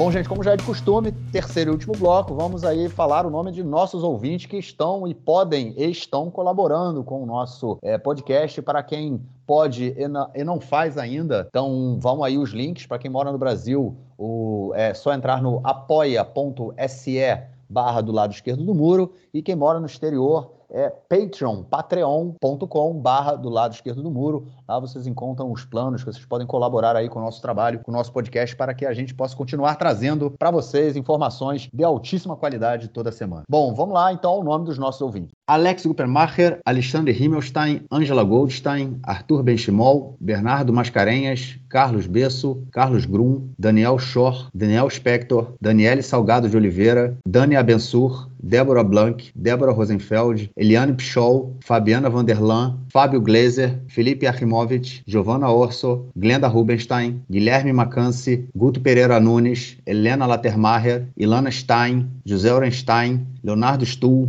Luiz Lederman, Maria Fisson, Nicole Magenzo, Noah Vago, Rafael Fleischmann, Rafael Sterne, Roberto Dias Pereira, Roberto Tonani, Sérgio Goldbaum, Thaís Scheinberg, Alexandre Greenstein, Alan Tabakoff, Amir Arones, Cláudio Dailac, Débora Segal, Eliane Cooperman, Júlia Tucci, Júlia Rios, Léo Bueno, Liz Unikovski, Luana Lima, Luciana Maslum, Marcelo Schilvarker, Marcos Paulo Januário de Souza, Maurício Lange, Mayra Weinstock, Michel Zales, Mila Chazeliov, Museu Judaico de São Paulo, Padu de Almeida, Raquel Penariol, Roberto Mai, Rosa Heinsheim, Richard Sirrell, Silvia May e Ael Heinstein. É isso aí, gente. Obrigadão pelo nosso apoio e os ouvintes que quiserem né, nos apoiar, também o link se encontra na descrição do episódio. Bom, João, voltamos aí à questão do orçamento, hein? Aprovou, aprovou aquele orçamento bizarro que a gente discutiu na semana passada, onde é, a coalizão, os assentamentos e a ocupação ganham muito dinheiro e a saúde perde muito dinheiro também, dentre outros, né? A educação também perde dinheiro e outras coisas. É, João, planos quinquenais aí é, é, pelo Estado, planos que foram, são pensados a, a médio prazo, né? não é longo prazo, mas planos que são pensados a médio prazo também foram muito afetados por esse orçamento que, afinal, que aparentemente, né? Aparentemente não, né? Que na, na prática não veio aí ajudar quem vai precisar no próximo período. Pois é, eu vou destacar, como já falou bastante do orçamento na semana passada, eu vou destacar só que essa semana eles anunciaram também, é, óbvio que ele foi aprovado no governo, né? Não foi aprovado na Knesset ainda. É, a Tornita, o plano, na verdade, o programa Homes, que, que era um programa para diminuir as desigualdades entre a sociedade judaica e a sociedade árabe, é, ele foi cortado em 15%. Era um plano de muito muito êxito, muito, enfim, é, com resultados excelentes, está funcionando muito bem, estava ajudando em diversos marcadores, né, estatisticamente, sobre a cidade árabe, é, inclusive em alguns pontos diminuindo a violência, é, e o governo decidiu cortar 15% dele. É, enfim, o caso vai ser levado dentro da Knesset e na comissão é, de, de é, bem-estar social, né, de economia e bem-estar social, esse plano vai ser discutido. Uma fonte disse ao jornalista do Canal 11, Shaul Amsterdansky, que eles têm a esperança de que quando esse assunto chegue na Knesset, é, por, pelo fato da Knesset, do parlamento, ter representação árabe e o governo não, é, eles consigam levar essa questão para o debate público e é, vetar esse corte no orçamento. Porque tem muitos outros é, orçamentos que não foram, que não se mexeram nele, né, para que que, enfim, para que é, a gente não tivesse um déficit tão grande em 2024. E esse programa né, é, foi, no caso, mexido e, obviamente, que a razão está escancarada, né? Racismo de, de membros do governo e falta de coragem do Netanyahu de dizer, peraí, não dá para mexer nisso porque, é, enfim, a gente não pode se dar o luxo de regressar, de regredir nesse, nesse aspecto, se é que ele não é parte dos racistas que sugeriu cortar o dinheiro aí também. É, existe uma pequena esperança de não haver cortes aí, é, mas, enfim, o governo já mostrou um pouco ou bastante, é, qual é o interesse dele, né? E o Ministério da Educação, que a gente disse em corte, é, é, disse o tamanho do corte na semana passada menor do que deve ser, deve receber um corte de 500 milhões de shekel. E o ministro da Educação, o senhor é, Yoav Kish, um dia depois de atentado em Granana, foi visitar uma escola é, é, ortodoxa ali em Granana, de meninos, e eles começaram a cantar de maneira bem adolescente, infantilizada, músicas, é, enfim, judaicas para levantar a moral do povo, né? De quem, quem acredita não tem medo, e nós, o povo povo da o povo é da, o povo eterno não, não tem medo é, enfim esse tipo de coisa. E o Yoav Kish no meio da entrevista que ele estava dando é, ele deu o microfone botou o microfone na boca das crianças e começou a dançar com as crianças ali para os dar entrevista no lugar onde tinha acontecido o, o, atentado enfim que matou uma mulher e deixou outros 17 feridos inclusive brasileiros que Tanana é uma cidade que concentra uma população é, brasileira razoável é, talvez a maior proporção em Israel é, e enfim e o cara tá lá dançando enfim onde o sangue sangue nem secou, praticamente, né? um dia depois. É, e com, depois de um, corte de orçamento de, de 500 milhões, no orçamento que já não é suficiente, essa é a posição de um dos sujeitos que é visto como um dos mais razoáveis desse governo. Né? Foi o primeiro, talvez até agora o único, que reconheceu a responsabilidade do governo no, no, fracasso do 7 de outubro, embora ele tenha mais ou menos relativizado, mais, mais ou menos voltado atrás, né? tenha relativizado isso um, dois dias depois. É, tá aí, né? O que, que significa, né? O governo cortando é, nas áreas mais importantes importantes e dando dinheiro para as áreas menos importantes, que a gente comentou na edição 230 do podcast, vocês podem voltar lá para ver. É, enfim, e é óbvio, não precisa nem dizer, que a educação ultra-ortodoxa não é quem vai sofrer esse corte, né? Quem vai sofrer esse corte é o resto do país, o que serve o exército, o que, enfim, que paga os impostos e, e esses são os que vão ver a educação dos seus filhos ser prejudicada é, de maneira radical a partir de 2024, porque o governo não corta o orçamento de ministérios inúteis. A gente está falando de educação, vou falar uma experiência que eu tive essa semana. Eu trabalho como guia no Museu do Holocausto. É, é, então eu recebo muitas, eu passo o dia inteiro com escolas de Israel, né? E eu faço, trabalho com eles, faço o, trabalho com eles dentro do museu. É, a gente, enfim, todo, toda a história do Holocausto e, e faz também é, é workshops fora do, é, em sala de aula, passeio pelo campus do, do Yad Vashem, contando a história e vendo, enfim, arte e tudo relacionado ao Holocausto, né?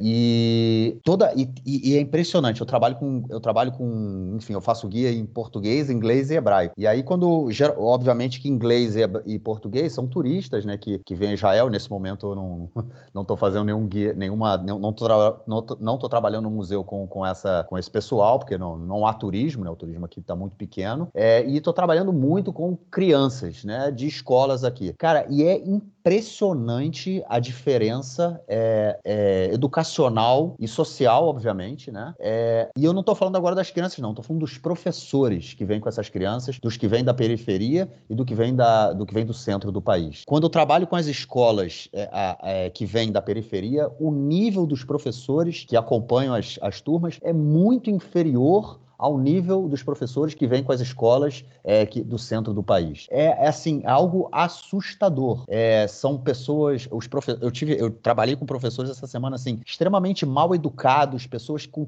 com baixa formação acadêmica, inclusive. É, eu, ontem eu estava trabalhando com uma professora de história, ela estava acompanhando a minha a turma com que eu estava é, guiando e é, ela a, a, a quantidade de informações que ela não sabia, com informações básicas sobre o Holocausto inclusive passou informações erradas para as crianças, é, e eu tive que corrigir ali de uma forma muito, tanto quanto constrangedora, né? É, e ela, ela, inclusive, veio discutir comigo dentro do, do museu, veio falar, não, que eu estava errado, eu só fui, eu só tive, a única coisa que eu tive que fazer foi apontar para ela uma exposição no museu mostrando que a informação que ela tinha passado anteriormente não estava correta. É, então é uma coisa assim realmente de, de assustar, né? A gente vê o que o está acontecendo com, com a educação em Israel. Lembrando que é uma a, a, há um déficit de professores muito grande, até porque ninguém quer trabalhar no sistema educacional, porque, enfim, é um tanto quanto complicado, é não só pela questão salarial, né, que melhorou um pouco no último ano, mas é nada de, de substancial, mas também por conta das condições de uma forma geral, da relação professor-aluno,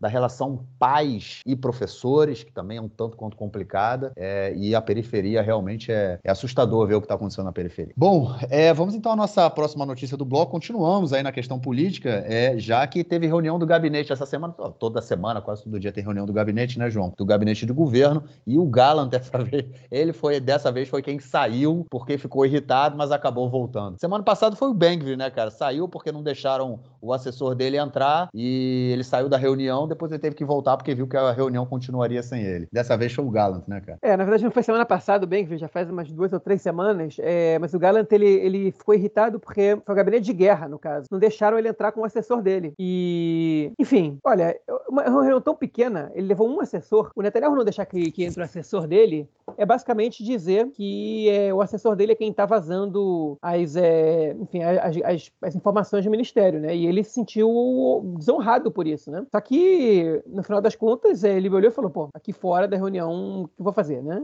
É pouca gente lá, meu voto é muito importante, só dois que votam, e entrou. Ele está por aqui com o Netanyahu já, é, ele ainda não deixou o governo porque e o ministério porque por causa da guerra e porque ele realmente não confia em quem, em quem vai estar. Eu acho que o Gallant não vai ficar na política mais muito tempo, é, mas, é, enfim, no, o fato é que, é que a situação é muito ruim entre ele e o Netanyahu, entre o Gantz e o Netanyahu também. É, o Gallant, eu discordo dele em um milhão de coisas, mas o cara está tentando fazer um trabalho é, por Israel, a maneira dele, de maneira bem condenável em muitos aspectos, é, em outros aspectos, críticas pontuais eu tenho a ele, é, mas o cara, enfim, ele é uma espécie de estadista aí, né? Ele, tá, ele tem a maneira dele de resolver o problema e está tentando colocar ela em prática. Ele foi covarde em vários momentos, eu teci críticas a ele aqui, e quem escuta a gente sabe disso, mas o, o cara está tentando, né, é, fazer alguma coisa. E ser boicotado pelo primeiro-ministro o tempo inteiro é muito difícil, cara. E, enfim, e, e ele é boicotado pelo, pelo primeiro-ministro, enquanto o Ben-Gvir, né, eu também vou, vou é, pedir licença para pular para a próxima notícia,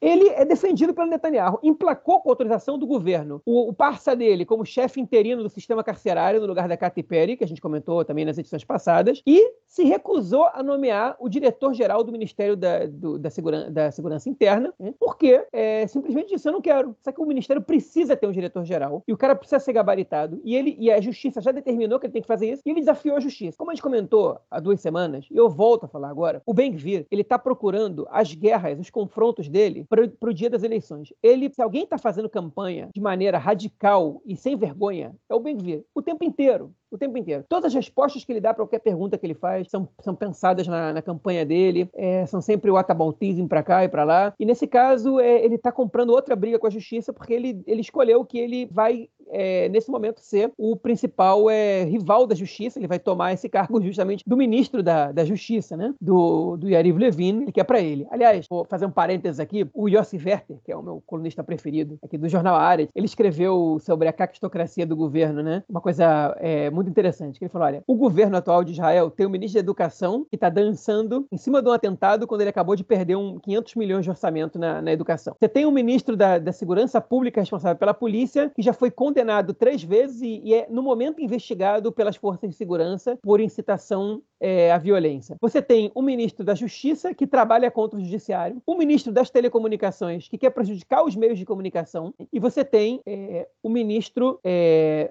Amsalem, no caso, que é o ministro de Questões Estratégicas, que não faz parte do gabinete, que o Netanyahu dá para ele a, permissão de entrar no gabinete de segurança para ele ofender os membros das Forças Armadas. Então, é um governo que atua contra ele mesmo. Né? E a gente está vendo aí isso claramente né, na, na, nossa frente. E, e o, o, Netanyahu permite que isso tudo aconteça, mas boicota o Gallant, que é quem tem, nesse momento, o controle do ministério mais importante de Israel, disparado, né? e ele faz isso com, com, com o Gallant. Então, enfim, o Gantz só permanece nesse governo agora porque ele se meteu num num, num, num, buraco sem fundo aí, que ele não consegue, que ele não consegue sair nesse beco sem saída, porque o momento de sair do governo, pra, ideal para ele seria quando terminasse a guerra. E se o Netanyahu for levar essa guerra adiante por mais muito tempo, como é que ele vai sair? Quem vai ser o cara que vai trabalhar pela, pela queda do governo durante uma guerra, durante uma ameaça, como é que acontece, né? Ele agora vai esperar o timing, enquanto esse timing não chega, ele é parte do problema, igual o Netanyahu. Ele vai começar a ser desconsiderado. Ele já começou a cair um pouco nas pesquisas, ainda está com muita vantagem, ainda é o primeiro lugar, mas, é, enfim, ele não sai. Enquanto ele não sair, os protestos não vão ser tão intensos, você precisa terminar com esse governo de união, você precisa que alguém deixe de respaldar o Netanyahu aí. E ele não sai. E, cada vez é mais difícil para ele sair. O timing hoje já não é bom e amanhã vai ser pior. E é muito difícil acreditar que o timing para o Gantz em algum momento vai melhorar para ele sair do governo. E aí o Netanyahu conseguindo mais uma vez, né, e eu vou pedir permissão é, de licença poética para poder é, usar um verbo é, reflexivo é, para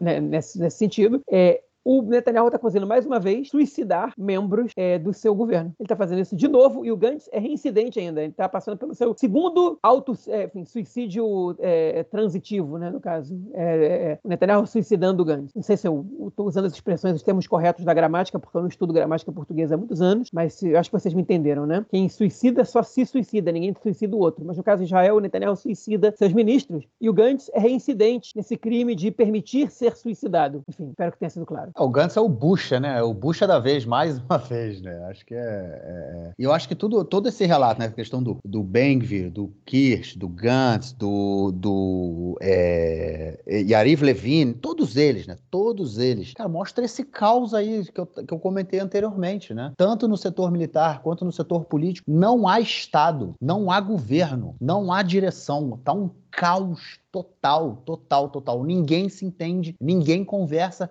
um ataca o outro o tempo inteiro, o tempo inteiro, assim. É impressionante. Eu acho que você, você fez um comentário aí que o, o Gantz está tentando ser estadista, né? O Gantz, não, o Gallant, está tá tentando ser estadista. É, eu acho que é isso. Não há estadistas em Israel hoje em dia. Não há é, é, políticos que o interesse deles, é, obviamente, eles têm, a, eles têm a, o posicionamento político dele, óbvio, faz parte da democracia, concordemos ou não, o cara vai ser de direita, o cara vai ser de centro, de esquerda, enfim, o cara vai ter lá o posicionamento político dele, mas você tem que colocar os interesses do país acima de tudo. Os interesses da, não do país, da população local, da, de, da segurança da população, da vida da população. E nenhum deles está pensando nisso. Eles estão pensando somente na base política que os sustenta, como se o país fosse, fosse somente a base política que os sustenta. E aí você vê o Derry, que, que o Derry faz nesse gabinete de guerra? O cara que foi impedido pelo, pelo Supremo Tribunal de Justiça de assumir como, como ministro, porque ele era reincidente em caso de corrupção e ele fez esse acordo. O que, que ele está fazendo no, no governo, no, no, gabinete de guerra? E aí o, o primeiro-ministro impede o ministro da Segurança de entrar com seu assessor no gabinete. Meu amigo, você está fazendo política com o cara do seu partido, é do mesmo partido dele. No momento da guerra, o ministro da Segurança. Ah, cara, é muito, é surreal surreal, é, é, é simplesmente surreal o que está acontecendo em Israel. É,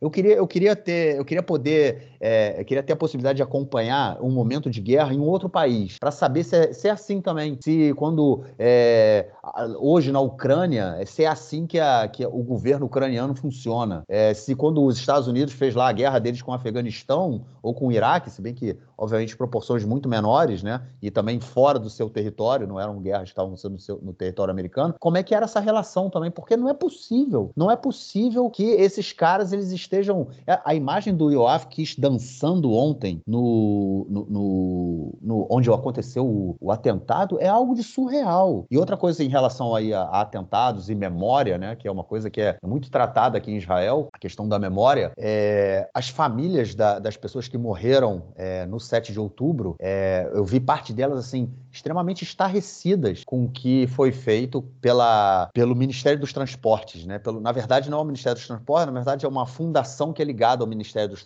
dos Transportes, que é chamado Native Israel, que é como se fossem é, é, as Native é a faixa, a faixa de trânsito, né? Então, as vias de Israel, né? É, é uma fundação que ela é, é, é, é, ligada ao Ministério dos Transportes, é responsável pelas estradas públicas do país. O que, que os caras fizeram? Eles entraram nas. Tem, tem na, nas estradas, né, e onde aconteceu o, o, atentado, na região do atentado, tem é, uma, uns, uns, locais que são chamados migunit. É, migunit vem da palavra migun, que, que é def, defesa, é, é, proteção, né? É, defesa, proteção. Então você tem, é, é, são blocos de concreto que caso você esteja andando na estrada e você ouviu a sirene, você para o carro, entra nesse bloco de concreto para se proteger. É como se fosse um bunker móvel. Várias pessoas morreram nesses bunkers no dia 7 de, de, de outubro. Eles viram, enfim, tava, o atentado estava acontecendo, né? Os terroristas do Hamas é, é, correndo e jogando granadas e bombas e tiro em todo mundo. E as pessoas correram para esses bunkers. Muitos deles morreram, inclusive, dentro do bunker, né? Porque o, o, os terroristas olhavam, viam que tinha gente, jogavam uma granada ali, a granada explodia e, e vai todo mundo morto, né? É, o que, que o pessoal aí dessa fundação de, de estradas fez? Eles simplesmente pintaram por dentro de todos esses bunkers onde essas pessoas foram mortas. Pintaram, como se nada tivesse acontecido ali. Começamos do zero. Folha branca, né? Uma, é uma nova folha, uma folha branca limpinha pra gente começar do zero. As famílias ficaram estarrecidas. Então, por que vocês não perguntaram a gente se, se vocês podiam fazer isso? Esse aqui é o local de memória, onde as pessoas foram mortas, onde a gente tem que visitar para lembrar o que aconteceu, para impedir, para que, impedir que isso aconteça novamente, que é toda a questão da memória. E simplesmente é, alguém no Ministério dos Transportes, né, que é dirigido pela Miri Regev, ela simplesmente, simplesmente passou por cima disso, não, não, não, não levou isso em consideração e resolveu começar uma folha nova, começar uma página nova, como se nada tivesse acontecido dentro desses bunkers, bunkers móveis que foram onde muitos é, israelenses foram mortos aí no dia, no dia 7 de outubro. E aí, só uma curiosidade, essa semana também a ministra Miri Regev, ela, na reunião do governo, ela entrou na reunião comendo pipoca e distribuiu pipoca para os outros é, membros ali que estavam na reunião. Obviamente foi muito criticada por isso e disse que era mentira, que ela não estava comendo pipoca na reunião do governo. Mostra aí o nível da rapaziada. É isso, João. Eu acho que ficamos por aqui, cara. Algo mais a declarar ou vamos parar, cara? Tem só uma coisinha. É, a partir dessa semana, na verdade já está, né? O nosso podcast já está presente na plataforma Orelo, ok? Para quem gosta de assistir, de escutar pelo Orelo, se não me engano, o Orelo tem que baixar o aplicativo para escutar, mas quem gosta do Orelo pode escutar a gente por lá. E quem escuta a gente pelo Orelo, sem gastar um centavo, dá uma forcinha pra gente, porque é, o Orelo paga por cada, é, por cada exibição, por cada vez que alguém clica no podcast e escuta, 3 centavos de real. Né? Então, enfim, se vocês quiserem ajudar a gente a tomar um cafezinho de vez em quando, é, aí é, vale a pena escutar pelo Orelo, mas se não for cômodo para vocês e vocês preferirem continuar escutando por outras plataformas, como o Spotify, o Apple Podcast, o Amazon Music, o Podcast, ou o que seja, vocês, enfim, façam o que for melhor para vocês. E só estou aqui avisando que o Orelo é uma das opções é, a serem avaliadas pelos nossos ouvintes. É isso. Ficamos por aqui então, João. Forte abraço e nos falamos na semana que vem para gravar o nosso próximo episódio. Abraço, até mais. Valeu, tchau, tchau.